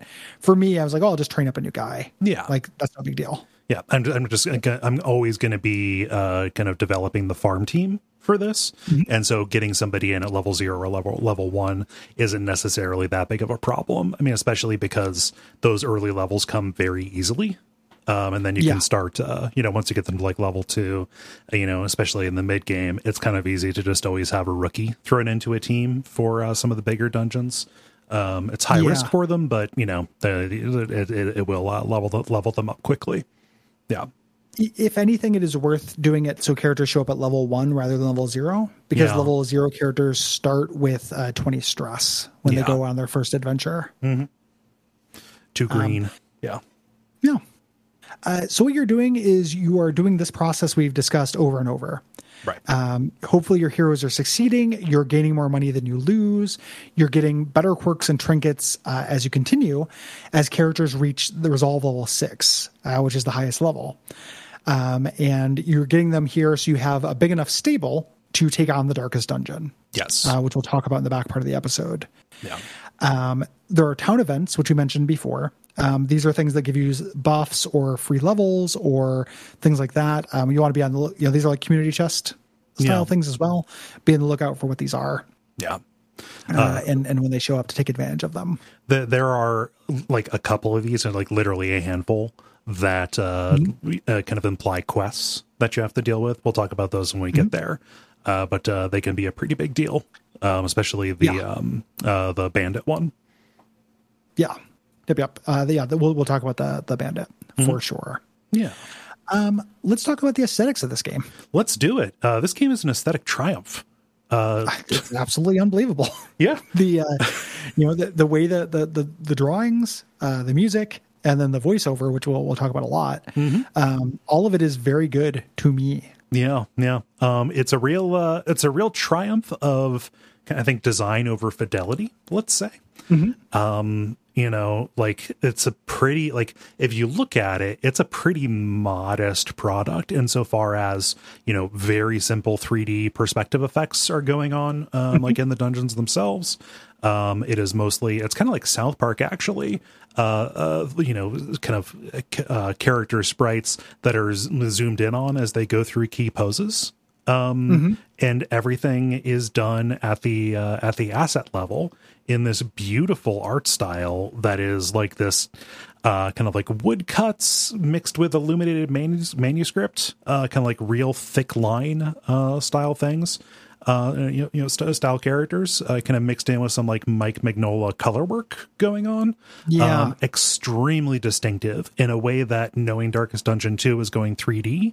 Like I've not really looked at um, you know, screens or videos of that because I kind of want to just keep my powder dry on it. Uh losing this 2D art style, it, it's it's gonna be a bummer to me, actually, I think. I, I anticipate. The uh, I I think uh, I I also have that same apprehension. Um, I just I trust these devs a whole lot, Yeah. you know. So I'm hoping they'll be managed to keep the same style. Yeah. know, that same kind of feeling. Um, I really like the the way these look. It wouldn't work for me in an action game. Nope. You know, these kind of like paper doll things almost. I I um, I wish that there was a better way to do the bob like the idle animation and the walking, kind of mm-hmm. having you know I worked at an animation studio that primarily did character animation and After Effects. It's real like okay, we're just going to apply some like warps on this to kind of give the gi- give the appearance that there is movement on this. Just real mm-hmm. After Effects puppet rigging kind of stuff. It's very silly looking, but uh, for me, it works for me as the, you know the board game, the kind of diorama Yeah. that is going on here. Yeah. Um, the individual characters and monsters are all really well designed. Um, they look, uh, you know, the colors are really bold on them. Um, they have very distinctive silhouettes. Mm-hmm. You know, um, the uh, all that stuff is very good to me. Yeah. Um, you know, the uh, the stress symbol of the game, which is the game's logo, uh, which is kind of like a, a man catcher. You know, like Yeah. uh, whatever that demon catch pole, the demonite titanite catch pole. Yeah, it, it looks it looks almost like a crown of thorns, like a or like a like a tiara of thorns or something like that. It's a, it's real distinctive. It's like the literal logo for the game. Um, I I love how that pops pops up everywhere. Uh, just, Yeah. uh, just uh, here's the word of the day, kids: pareidolia. the, the opening cutscene Yep. with the uh, the whip, you know, and then the uh, the wagon wheel turning into it. Really, Mm-hmm. Yeah. really good. Yeah. Um, the sound design is very good. So uh, this like the kind of kinesthetics of like a critical hit or a, a critical failure, things like that, all have the appropriate sound Yep. uh, for them. Uh, the music is really good. One of the things, uh, the if you're ever just like putting on something in the background, throw on this soundtrack to the Color of Madness. Um, it's the strongest music in the game. Uh, it's incredibly good because the one of the, the gimmicks for the Color of Madness is it's supposed to be more uncanny than just like oppressive. So they do some really weird kind of like chord changes and tricks in the the music Ooh. to it to make it sound like I almost want to say like proggy. Uh, it's really cool. Yeah, I'm, I'm down with that being experimental. It's it it's paradoxical the way that this is earwormy. You know, like just the I've had the I've had the the, the Hamlet music just going in, in my head twenty four seven since I started playing this for the show. Um, that that I'm gonna have that playing whenever I'm at my house. I'm doing Hamlet decisions, like deciding on whether to buff Pocket or debuff Jessica. Why would you debuff Jessica? Uh, she's got too much power. oh, okay. Yeah, she needs a nerf. Uh, that that picture of her resting her chin on her chin on the uh, the cat tree was was way too adorable. They twin all the time now. Hmm. Like now that Pocket's using his uh, freestanding cat shelf Yeah. that I put on the wall, uh, they'll get in the same position up there. Ooh, Like it's really cute. Yeah. It's also Pocket had been like guarding the litter box. okay. And then I woke up today and they were both on the, the guarding the litter box. And then I went and grabbed some coffee and came back and then just Jessica was guarding it. So I don't know what their politics are going on with those two. They're they're up to some kind of nonsense. Some Coen brothers are scheming. some some kind of check check to check to see that there's like they're not tunneling through the walls. You know, Yeah. like maybe they're Under just the like litter box. yeah, yeah, or just uh, using the litter Here's box to like dispose of the dust. $7,000. Yeah. Yeah. Like, the, Oh man. Um, uh, but yeah, the, the the music is really earwormy, and you might not expect that to be because it does have kind of a uh, classical, uh, you know, or orchestral kind of kind of sound to it. Uh, and then the the biggest thing for this, uh, you know, many things this game has like the kind of the applet of my favorite version of. This is my favorite game that is narrated. Yeah, and we earlier Uh, we did Stanley Parable, and that game is all about the narration. You know, Yeah, or or Bastion. Yes. uh, this is my favorite. it's really good. Uh, the narration takes place from a character. Mm-hmm. Uh, the ancestor is performed by Wayne June. Um, Wayne June uh, did a lot of the reason why they found him, and the reason why he agreed to do it is he had done the audiobook versions of a bunch of Lovecraft stories. And this is Red Hook Studios, obviously big Lovecraft influence, uh, and uh, just incredible. These little barks have the same kind of. They're also earwormy. Mm-hmm. You know, even though they're not musical. Yeah. Like I will get specific deliveries of uh, Wayne June stuck in my head. yeah, great is the uh, weapon that cuts on its own. Yeah. That's on its own. There's also ones of these that I think are very funny. Yep. And I do, and I, I promise they're intended to be like when I love when he's like, uh, you know, treasure beyond all imagining. If you care for such things, like he tries to play it off all casual. Yeah. Or uh, if only treasure and baubles could staunch the flow of otherworldly madness. and it's like, yeah, buddy. Yeah. No, I I, I gotcha. Yeah. It's very, he's just a lot. I know your story. Um, oh, he's he's such a ham. It's so good. Steal their food. Like it just, everything is deliciously evil, Yeah. you know? It just, he just fucking gnaws on it. And he's And so it- over it's it so too. good. I love how I, Yeah. I love how disdainful he is of fucking everything. Yeah. Well, I mean, it makes sense with the ending. Now you've seen the ending and stuff. Like, of course he is, you know? Uh, yeah. It's just, uh, and him narrating the, uh, the boss introductions, which we'll talk about, are just like my, among my favorite Yeah. favorite things uh, that the game has done. Um, just really, really cool. And the the whole thing has this kind of like gaslight, gothic Renaissance, Lovecraft thing that Yeah. is uh, very, very strongly carried forward. uh, incredibly Lovecraftian. Yeah. And just like the the you know I uh, uh, the backstory that's available here through the you know the boss fight narrations um, and uh, the, the the journal pages uh, that you pick up, mm-hmm. like all of that is is is really good. I understand there, there there's more of this in the in, in the Crimson Court, especially just from poking around on uh, TV tropes, reading about characters and things. But like the characterization specifically of the ancestor is is really mm-hmm. good. Like the fact that yeah. ev- everything that you encounter is his fault um, yeah, they, they, like they, they do a very good job, subtly and unsubtly, building the, this guy up to be the monster that he is. Yes, yeah, uh, and that is as Lovecraft as it gets, right? Yep. Like you are beholden to your ancestors' crimes. Mm-hmm. You know, like that. That as an idea is, uh, you know, one one of the, the, kind of secret thing that this does that is uh, you know, very Lovecraftian. Um, you know, the other one that I think this handles really, really well in terms of flavor, I don't know where else to, to put this. Yeah. But I think this is my favorite game to deal with um, being a video game hero should break your brain. Yes. Um, your characters in this, like I'm sure there have been discoursey articles about like whether it is uh, problematic or ableist to have a character come back with a you know a stress uh, affliction. Yeah, with with with a with game. a named condition that real people um, come yes. by for any number of complex reasons that are not I I, I rooted around on some pig parts wrong. Yeah, the the you know the the, the bad curio behind the Arby's. uh, the but to me, it is. I find it more frustrating uh, when video games don't do anything with that. Yeah, you know, yeah. just the idea that like you get you have to be this person who gets murdered and murders constantly and it does nothing to you. Mm-hmm. I think this game does that consequence both narratively and ludically mm-hmm.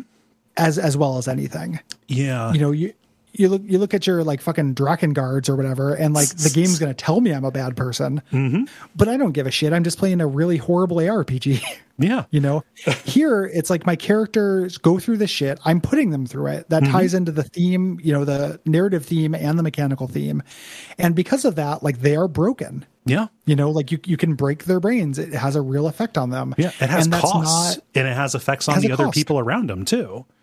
Yeah, in in a way that feels real to me and feels very intentional. Like the game is about that. Yeah. You know, not just narratively, but in terms of play as well, which is the reason why I think this is better than anything Yoko Taro has ever looked at, the uh, or even touched, is because he he does that in a very strong way as opposed to just telling me, "Oh, yeah. this character killed a lot of people." Mm-hmm. Yeah. Thank um, you for um, telling me. Uh, you know and like in interviews and just you know generally reading about this the developers talked about you know they in making this lovecraftian they didn't want it to be uh, kind of this outmoded idea of you know insanity in the Lovecraft kind of way. You know, like I, I looked at the wrong book and therefore I'm you know raving and carving symbols onto onto the wall. They they specifically cite Band of Brothers and talking about trauma um, and mm-hmm. how and how it shapes people. Uh, who have who, who have been in extraordinary situations, and the fact that all of this is is tied to stress and is tied to things that happen um, and uh, uh, you know manifest specifically as coping mechanisms. You know, you come, you know, if you had a bad experience in the in the Warrens, by God, you come away with, with a phobia of the Warrens. I don't want to go down there; it's full of pigmen, dude. Yeah. have you have you seen the flesh? Christ, like it, it's horrible. Yeah, uh, yeah, and and to, just like that is. I don't understand like I, I can understand intellectually why there'd be discourse around that. Yeah. I cannot shape my head into the mindset that is offended mm-hmm. uh, by by that idea and doesn't think that it's actually really cool and good. Yeah. Like even morally, not just cool like from a gameplay perspective. I like that I'm doing video game atrocities because that's what video games are mm-hmm. a collection of atrocities you do. Yeah. And my characters are not like the game is not letting me get away with it. It's not mm-hmm. Spec Ops where it's like literally saying, Gary, you're a bad person. Yeah. It's saying, like, look at the cost. Like, look at the cost. Mm-hmm. I don't get super invested in, in yeah. Dismas, you know, where I have an emotional attachment to him. But I do feel like, yeah, that is what would happen yeah. if I sent him down there to almost die against a swine god. Yeah. You know, he'd probably be mm-hmm. pretty upset. Yeah. Uh, I I, I, I can I can see the like the like the discourse going against it for like specific terminology or whatever, but I think that in the grand scheme of things, especially in as regards horror games, where it's like ah this character is in a is in an insane asylum because it's because they're bad you know like yeah. that the, there is there is a real stigmatization that goes on uh, that does not feel present here. I would probably feel different about that if i was you know more disabled by my uh, uh, mental mental illnesses and things like that. And anybody has their own individual right for it. But looking at it i definitely agree with you that this is that that this is uh, you know it feels different because it is again so integrated our watchword. This is mechanical and it is saying something um, about what these people are going through and ultimately what this all adds up to, right? What uh how many yeah, like 100 how many video games are there where like you actually care and treat the trauma of your your characters? Yeah. Like it's not just that my character becomes abusive, it's that I spend resources to fix them. Mm-hmm. I'm not mm-hmm. doing it altruistically. I'm doing it for mechanical reasons. Yeah. But in the game you were talking about where characters like they're bad, they're in an insane asylum, like that's just their start and end point. Mm-hmm. Here, because it's fluid, because it's something that is resultant of my play, like I actually get like I am I am a caretaker. Mm-hmm. Like I'm taking care of my little dudes. Like, yes, sometimes I'll throw them away when they're garbage. yes, I send them in, in horrible situations. But I look, I built you a puppet theater. you know, I, I, did that. I did that for you, little business. Are you not entertained? yeah, like it, it's just a. I I don't know, man. It, it's. I'm really glad that I wasn't super plugged into discourse when this game came out. Yeah, yeah. Uh, well, so I, I missed I, a lot of that. Yeah, I, I think that I, I, I don't think that it. Uh, uh, I think it hit before but, but before discourse poisoning really spread as much. Yeah, know? that's true. Yeah. Uh, let's talk about the development before we get to the, the end of the very long generalities of this episode. yeah, uh, this is made by a very small team, uh, Red Hook Studio. I think at the time of development, it was like four or six people, depending if you count the sound team.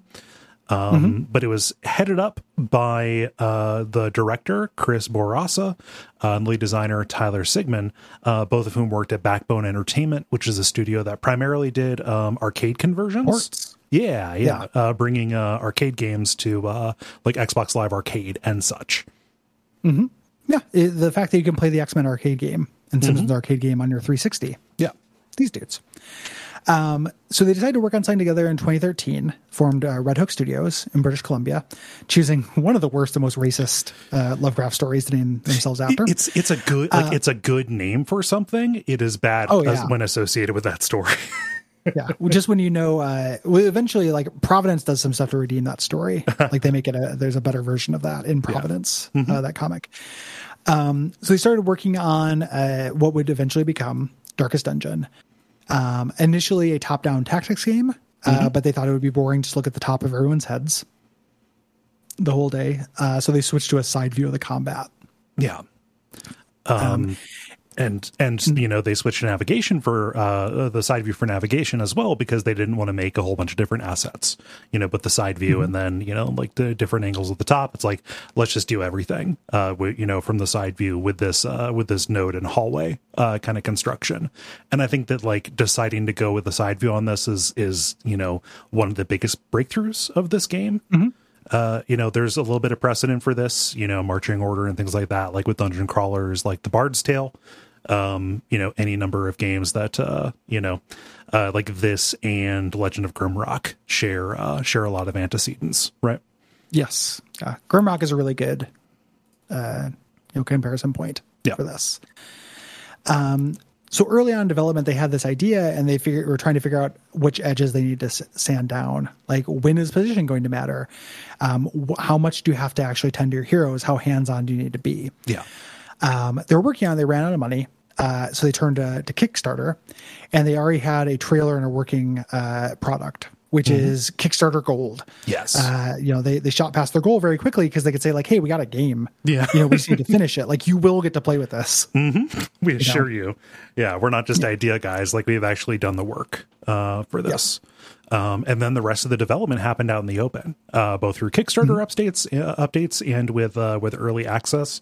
I forget the exact quote, but they said something like, "It was strange developing this because it was like working on a game naked in a glass cube above Times Square." I think is what it was.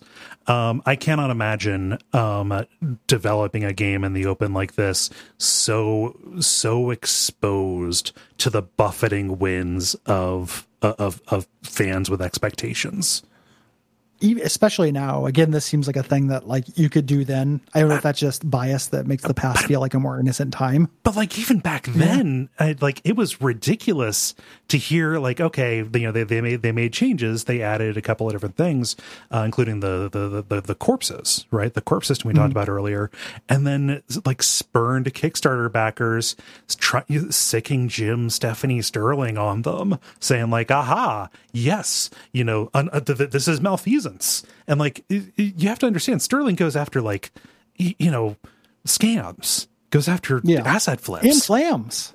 like like they love scams and flams. They love they love sc- uh, sc- scam and flim flams. You get going after uh. people who kind of deserve it. And they were like, no, this is actually like rules. Like, why are you being a cop? Yeah. like, like, why are you doing this to these people who are just working on their game? It's really dirty pool. I don't know. Super I think it would be worse now, but Yeah. I, I do take your point. Like it was bad then as well. Yeah, it, like Um, it- you you know. know, it, I think that it was like, but it was like 2015 or 2014 though. No, it was 2015 when it was out Hmm. in, in early access. So like that was in full on, you know, con, con, you know, consumer consumers rights, you know, consumer Yes. advocacy kind of kind of uh, thing in gaming. Yeah. The, the dark side of Jim Stephanie Sterling. Yes.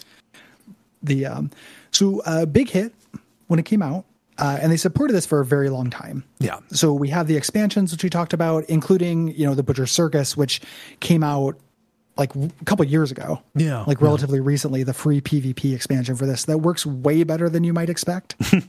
Uh it doesn't make any sense that pvp would work but it does.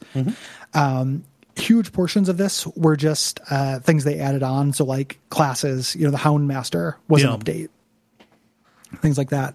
When me and Nick covered it for checking out Comrade, an old older Duck Feed show, um, it was not very much like it is it is now. Uh, no corpses, no heart attacks. Uh, stress was just a meter to hundred, and you just got afflicted, and that was it. Um, and one of the things I really love about it is that uh, you can change a lot of this stuff in the options menu. It's very And I- customizable, and that is a, that's a great solution to a lot of these problems. And I read it. Yeah, I absolutely love it. Like I watched a GDC talk with these guys, and they talked about it, and they're like, "Listen, we really do believe like this is the way it should be." Mm-hmm. But at the same time, like if you prefer it that way, we're not going to take that away from you. Yeah. And I just wish that was everyone's attitude uh, in, in video games. Like, make your statement, make your authorial statement, but don't patronize me. Mm-hmm. Yeah. Like you don't you don't know what's best for Gary. There's a there's a preset there's a preset that you can hit that is like you know make this darkest dungeon settings. Um, you know, and, and it puts everything to you know to the, to the default, but it is there. It is all laid out. It is all explained to you uh, what, what what each of these is going to do, and they can be changed at any time. Yeah, I think I think that's great. I think I think that is something every developer should should look to. Yeah. You know, for inspiration. And th- these guys aren't unique. Nope. and that like is big part of too. Celeste. Yeah. Yeah, you know, it's a good good thing to have happen. But it's really really changed a lot. Um, I want to briefly mention the expansions, Yeah. just say what they're like. Um, I already talked about the Butcher Circus. Um, I don't do PvP very much, so I didn't. I only played a little bit, Mm-hmm. but I did watch it uh, quite a bit of it, and it is neat. Yeah. Um, created the the man at arms is incredibly powerful because he yells at you until he stresses out your party, the other party, uh, which created tons of fun memes in my community, my church, my people, um, with old man yells at cloud and it just being the most effective thing in the world. um, the uh, the Crimson Court um, is adds vampirism Okay. which is a different thing, a separate thing to manage. Uh, once it gets out, it can spread very easily. Uh, the cool thing about it is you you choose when to go to the Crimson Court the first time, and you are literally opening the gates. Okay. it. the ancestor locked it up um, a long time ago, and that's what adds these roving monsters to your dungeons that can give you the Crimson Curse. Yeah. Uh, so you need to drink the blood uh, for that, or you will slowly waste away and die. Oh, Uh, you get faster and faster, but weaker and weaker uh, as you get more desperate for blood. and uh, it includes the dungeons are laid out uh, similar to um, the Darkest Dungeon. Mm-hmm. So they're specific, and they have the gimmick of you can leave anytime and save your progress. Oh, nice. So you leave, and you come back, you end up in the exact same space in the dungeon. They're meant to be done over several weeks. Nice. Uh, they're hella hard. All three of the bosses are very hard. The last boss I've only beat once. Um, and they each have, they have uh, unique trinkets that come in a set. Uh, so a character will have like a class will have two trinkets if you have them together that multiplies their effects. Very powerful. Yeah. Um, and then the farmstead is an endless mode. Um, there's a couple story missions uh, dealing with the, the miller, but it is a, an endless mode that has its own enemies and remixes enemies Okay. uh, through things. The farmstead is the you- color of madness, right? Yes. Got it. Yeah. Um, and uh, it's really neat. There are like different qualities of light that you go through uh, that give you either buffs or debuffs Oh, that's um, cool. and, and change the music and, and the like uh, as you go through. Yeah. And uh, it is, you know, it is an endless mode that you're mostly doing to get these crystal shards that you can buy really powerful trinkets. Yeah. Um, the, I mean, and, and the, the story content of both of those is, is is real real unique. You know, just to just to underline it, Crimson Court, like this is about the early days of the ancestor becoming a bastard, right? Like his his you know kind of like switch from being just a you know just a hedonist to starting to dabble in this really dangerous stuff, right? It's what set him on the path. Like he uh, he kills a uh, the countess in it, who is some kind of otherworldly creature that we don't know where she came from, and uh, took her to his wine cellar and mixed her blood in with the wine. Oh, good. uh, to to trick all of these nobles. And instead of uh, he got just a little bit of it, which is what why he saw the thing or how he saw the thing that was beneath the manor. But all the nobles started like fighting and fucking and degenerating into these vampire things, and he just locked the door. So the entire time for hundreds of years, they've just been like breeding and this like big horrible aristocratic vampire like fuck party yeah. uh, and they've all turned into these horrible like the the darkest dungeon take on vampires is really cool they use mosquitoes as a a touchstone for the design Oh, nice. um really creepy they all have like proboscis and shit And uh, uh, Color of Madness, like shows how it's literally how- the Color Out of Space Yes, listen, but but the, uh, like yeah. like, there there was a guy who was like, "Hey, the the, the fields are, are are working pretty bad." And like, okay, cool, let's steer this meteor into, into the planet, uh, so we can Yeah. so so we can uh, uh kind of spur on some of the crop growth. Oops, it's like tobacco it, it's not dissimilar to tobacco like right, you know like didn't grasshoppers go on a rampage? Because they tried to reason with him The, uh, uh, they both add wandering bosses. Um, the hardest of them one of the hardest bosses in the game is the fanatic who is a vampire hunter. No, uh, who shows up if you bring too many crimson cursed people into a dungeon and the title screen changes to him oh shit, uh, just smiling at you, and he's he's a real motherfucker. And then the thing from the stars, which is the one uh, that is added by uh, the Color of Madness, Yeah. which is not nearly as much of a, a motherfucker, but isn't my favorite boss design or anything. yeah, So no. yeah, It's cool. I, I, I'm I'm happy to read about them. Uh, who knows what the future holds? But uh, I, uh, you know, it, it's it's cool at least to to get spoiled on it and understand, you know, what this team is working with. Yeah. The the uh, I'm the uh, there's a YouTuber named BaerTaffy. Who uh, became uh, kind of big first through streaming Darkest Dungeon, and uh, he got to uh, uh, voice one of the bosses in the uh, the Crimson Court. Oh dang! Yeah, I love when that happens. Yeah. Yeah, it's very sweet. And then Wayne June recorded a bunch of custom like subscriber barks. Oh, I read about that. Yeah, for um, they they did they did that for a couple of a couple of streamers, right? Mm-hmm. Yeah. Uh, and they're they're real fun because you know they have the sense of humor. Yeah. Um, Darkest Dungeon 2 uh, coming to early access uh, on October 26th. Yeah, about a month after this so episode hits the public feed. Yeah. Oh yeah. Uh, I'm very excited. Uh, I haven't read tons about it because I do want to go in, you know, relatively fresh. Yeah. Uh, but I'm cautiously psyched for the changes they're going to make. Instead of it being this very long campaign, um, it is closer to a like a medium roguelike structure where like a campaign is five hours Yeah. and the- you do a complete campaign in, in that much time. yeah. Just the completely changing the metagame. Yeah. Yeah. I'm very curious as to it. Um, to me, you know, Darkest Dungeon one is still around. Like, it's not gonna. I don't feel like I'm losing very much. Mm-hmm. You know, I didn't really want like just another like a kit with new classes and stuff. Yeah. Um, And uh, I've, I've read, because of. Or, go ahead. uh, I've, I've read very little about it, but like they specifically designed it. Like we want this, we want this to be a sequel that doesn't make the original obsolete. You know, we want Yeah. people to you know continue playing both. Yeah, and there's there's uh if you were looking for more content like I am, uh, in this game, uh, the mod community is incredible. Yeah. Uh, you have to dig through some horny mods uh, because it's video How can games. people make horny mods? you know, I I have given up trying to, to like trying to figure that out. Like every time I read about a game now, I'm like, oh, people ship these two characters, huh? That's real fucking yeah. weird. Uh, and I just decided that I, I I have to just reject it and not think about it. I mean, like, there- the idea- there's a brothel in the game, but I just I, I don't know. it's one of the least sexy brothels there is. Yeah, like the the uh, it, it it's a you know, and the idea of like oh, like Darkest Dungeon's real fun, but what if I had an anime titty wench on my team that I could a little something for daddy, a little eye candy, that'd make it better. I'm like, who are these people? Yeah. Like I, I want to play Darkest Dungeon. I love Darkest Dungeon enough to learn it inside and out. Mm-hmm. I need to be looking at tits, or I'm not okay. You can have porn up on a second monitor. like, Yeah, like yeah, just like keep your phone out.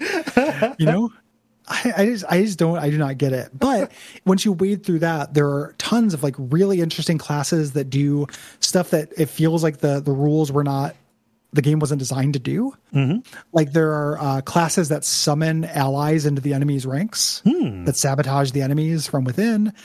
Um, things like that. Uh, cl- a lot of classes that fuck around with extra turns um, which is a mechanic in the game but isn't implemented. Uh, and then missions and bosses that are like really incredible, like cool stories Yeah. uh, that you that people told with these things. yeah. Um, There's a full length one called the Black Reliquary, which I was thinking about doing a let's play series of if I want to do a clean Darkest Dungeon install. Uh, that sounds really neat. Like you're on an airship and you go to a totally different area. Oh, So very curious about the Black Reliquary. yeah.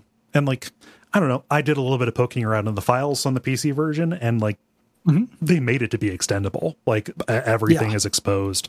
Most of like the data sheets are uh, the the data sheets are in JSON. Like it seems like they designed it explicitly to, to be moddable. Yeah, which uh, again, is something I really appreciate. Yeah. So uh, that is going to be the end of our public facing section of this episode. We're no longer in a naked cube among uh, Times Square. uh, to hear the rest of the episode, it's uh, five bucks at patreon.com slash duckfeedtv. Yeah. Um, and you can not only get this, but uh, every uh, the full version of every premium episode we've ever done. Um, That includes, you know, uh, what did we do last month? Not Prey. Ah, what was last month, Gary? It was August. Trigger. Chrono Trigger. Yeah, that's a big one. Yeah. Uh, and also Yeah. like uh, next month in uh, in October, uh, we're doing Resident Evil 8. Yeah. Uh, good stuff up in there, uh, and access to whole other shows.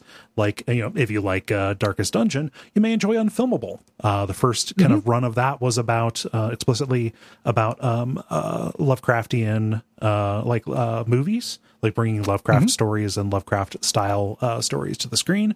And now it's just a general horror movie podcast. Um, and that is available to you at the same tier where you get the full versions of the uh, premium episodes of WoF. I think it is a really good way to spend $5 a month. Yes. I'm biased, but if I were just a consumer, yes. you know, uh, I think that's a really good value. Yeah. So, um, yeah. And uh, until next time, take care. Take We care. appreciate you. Bye.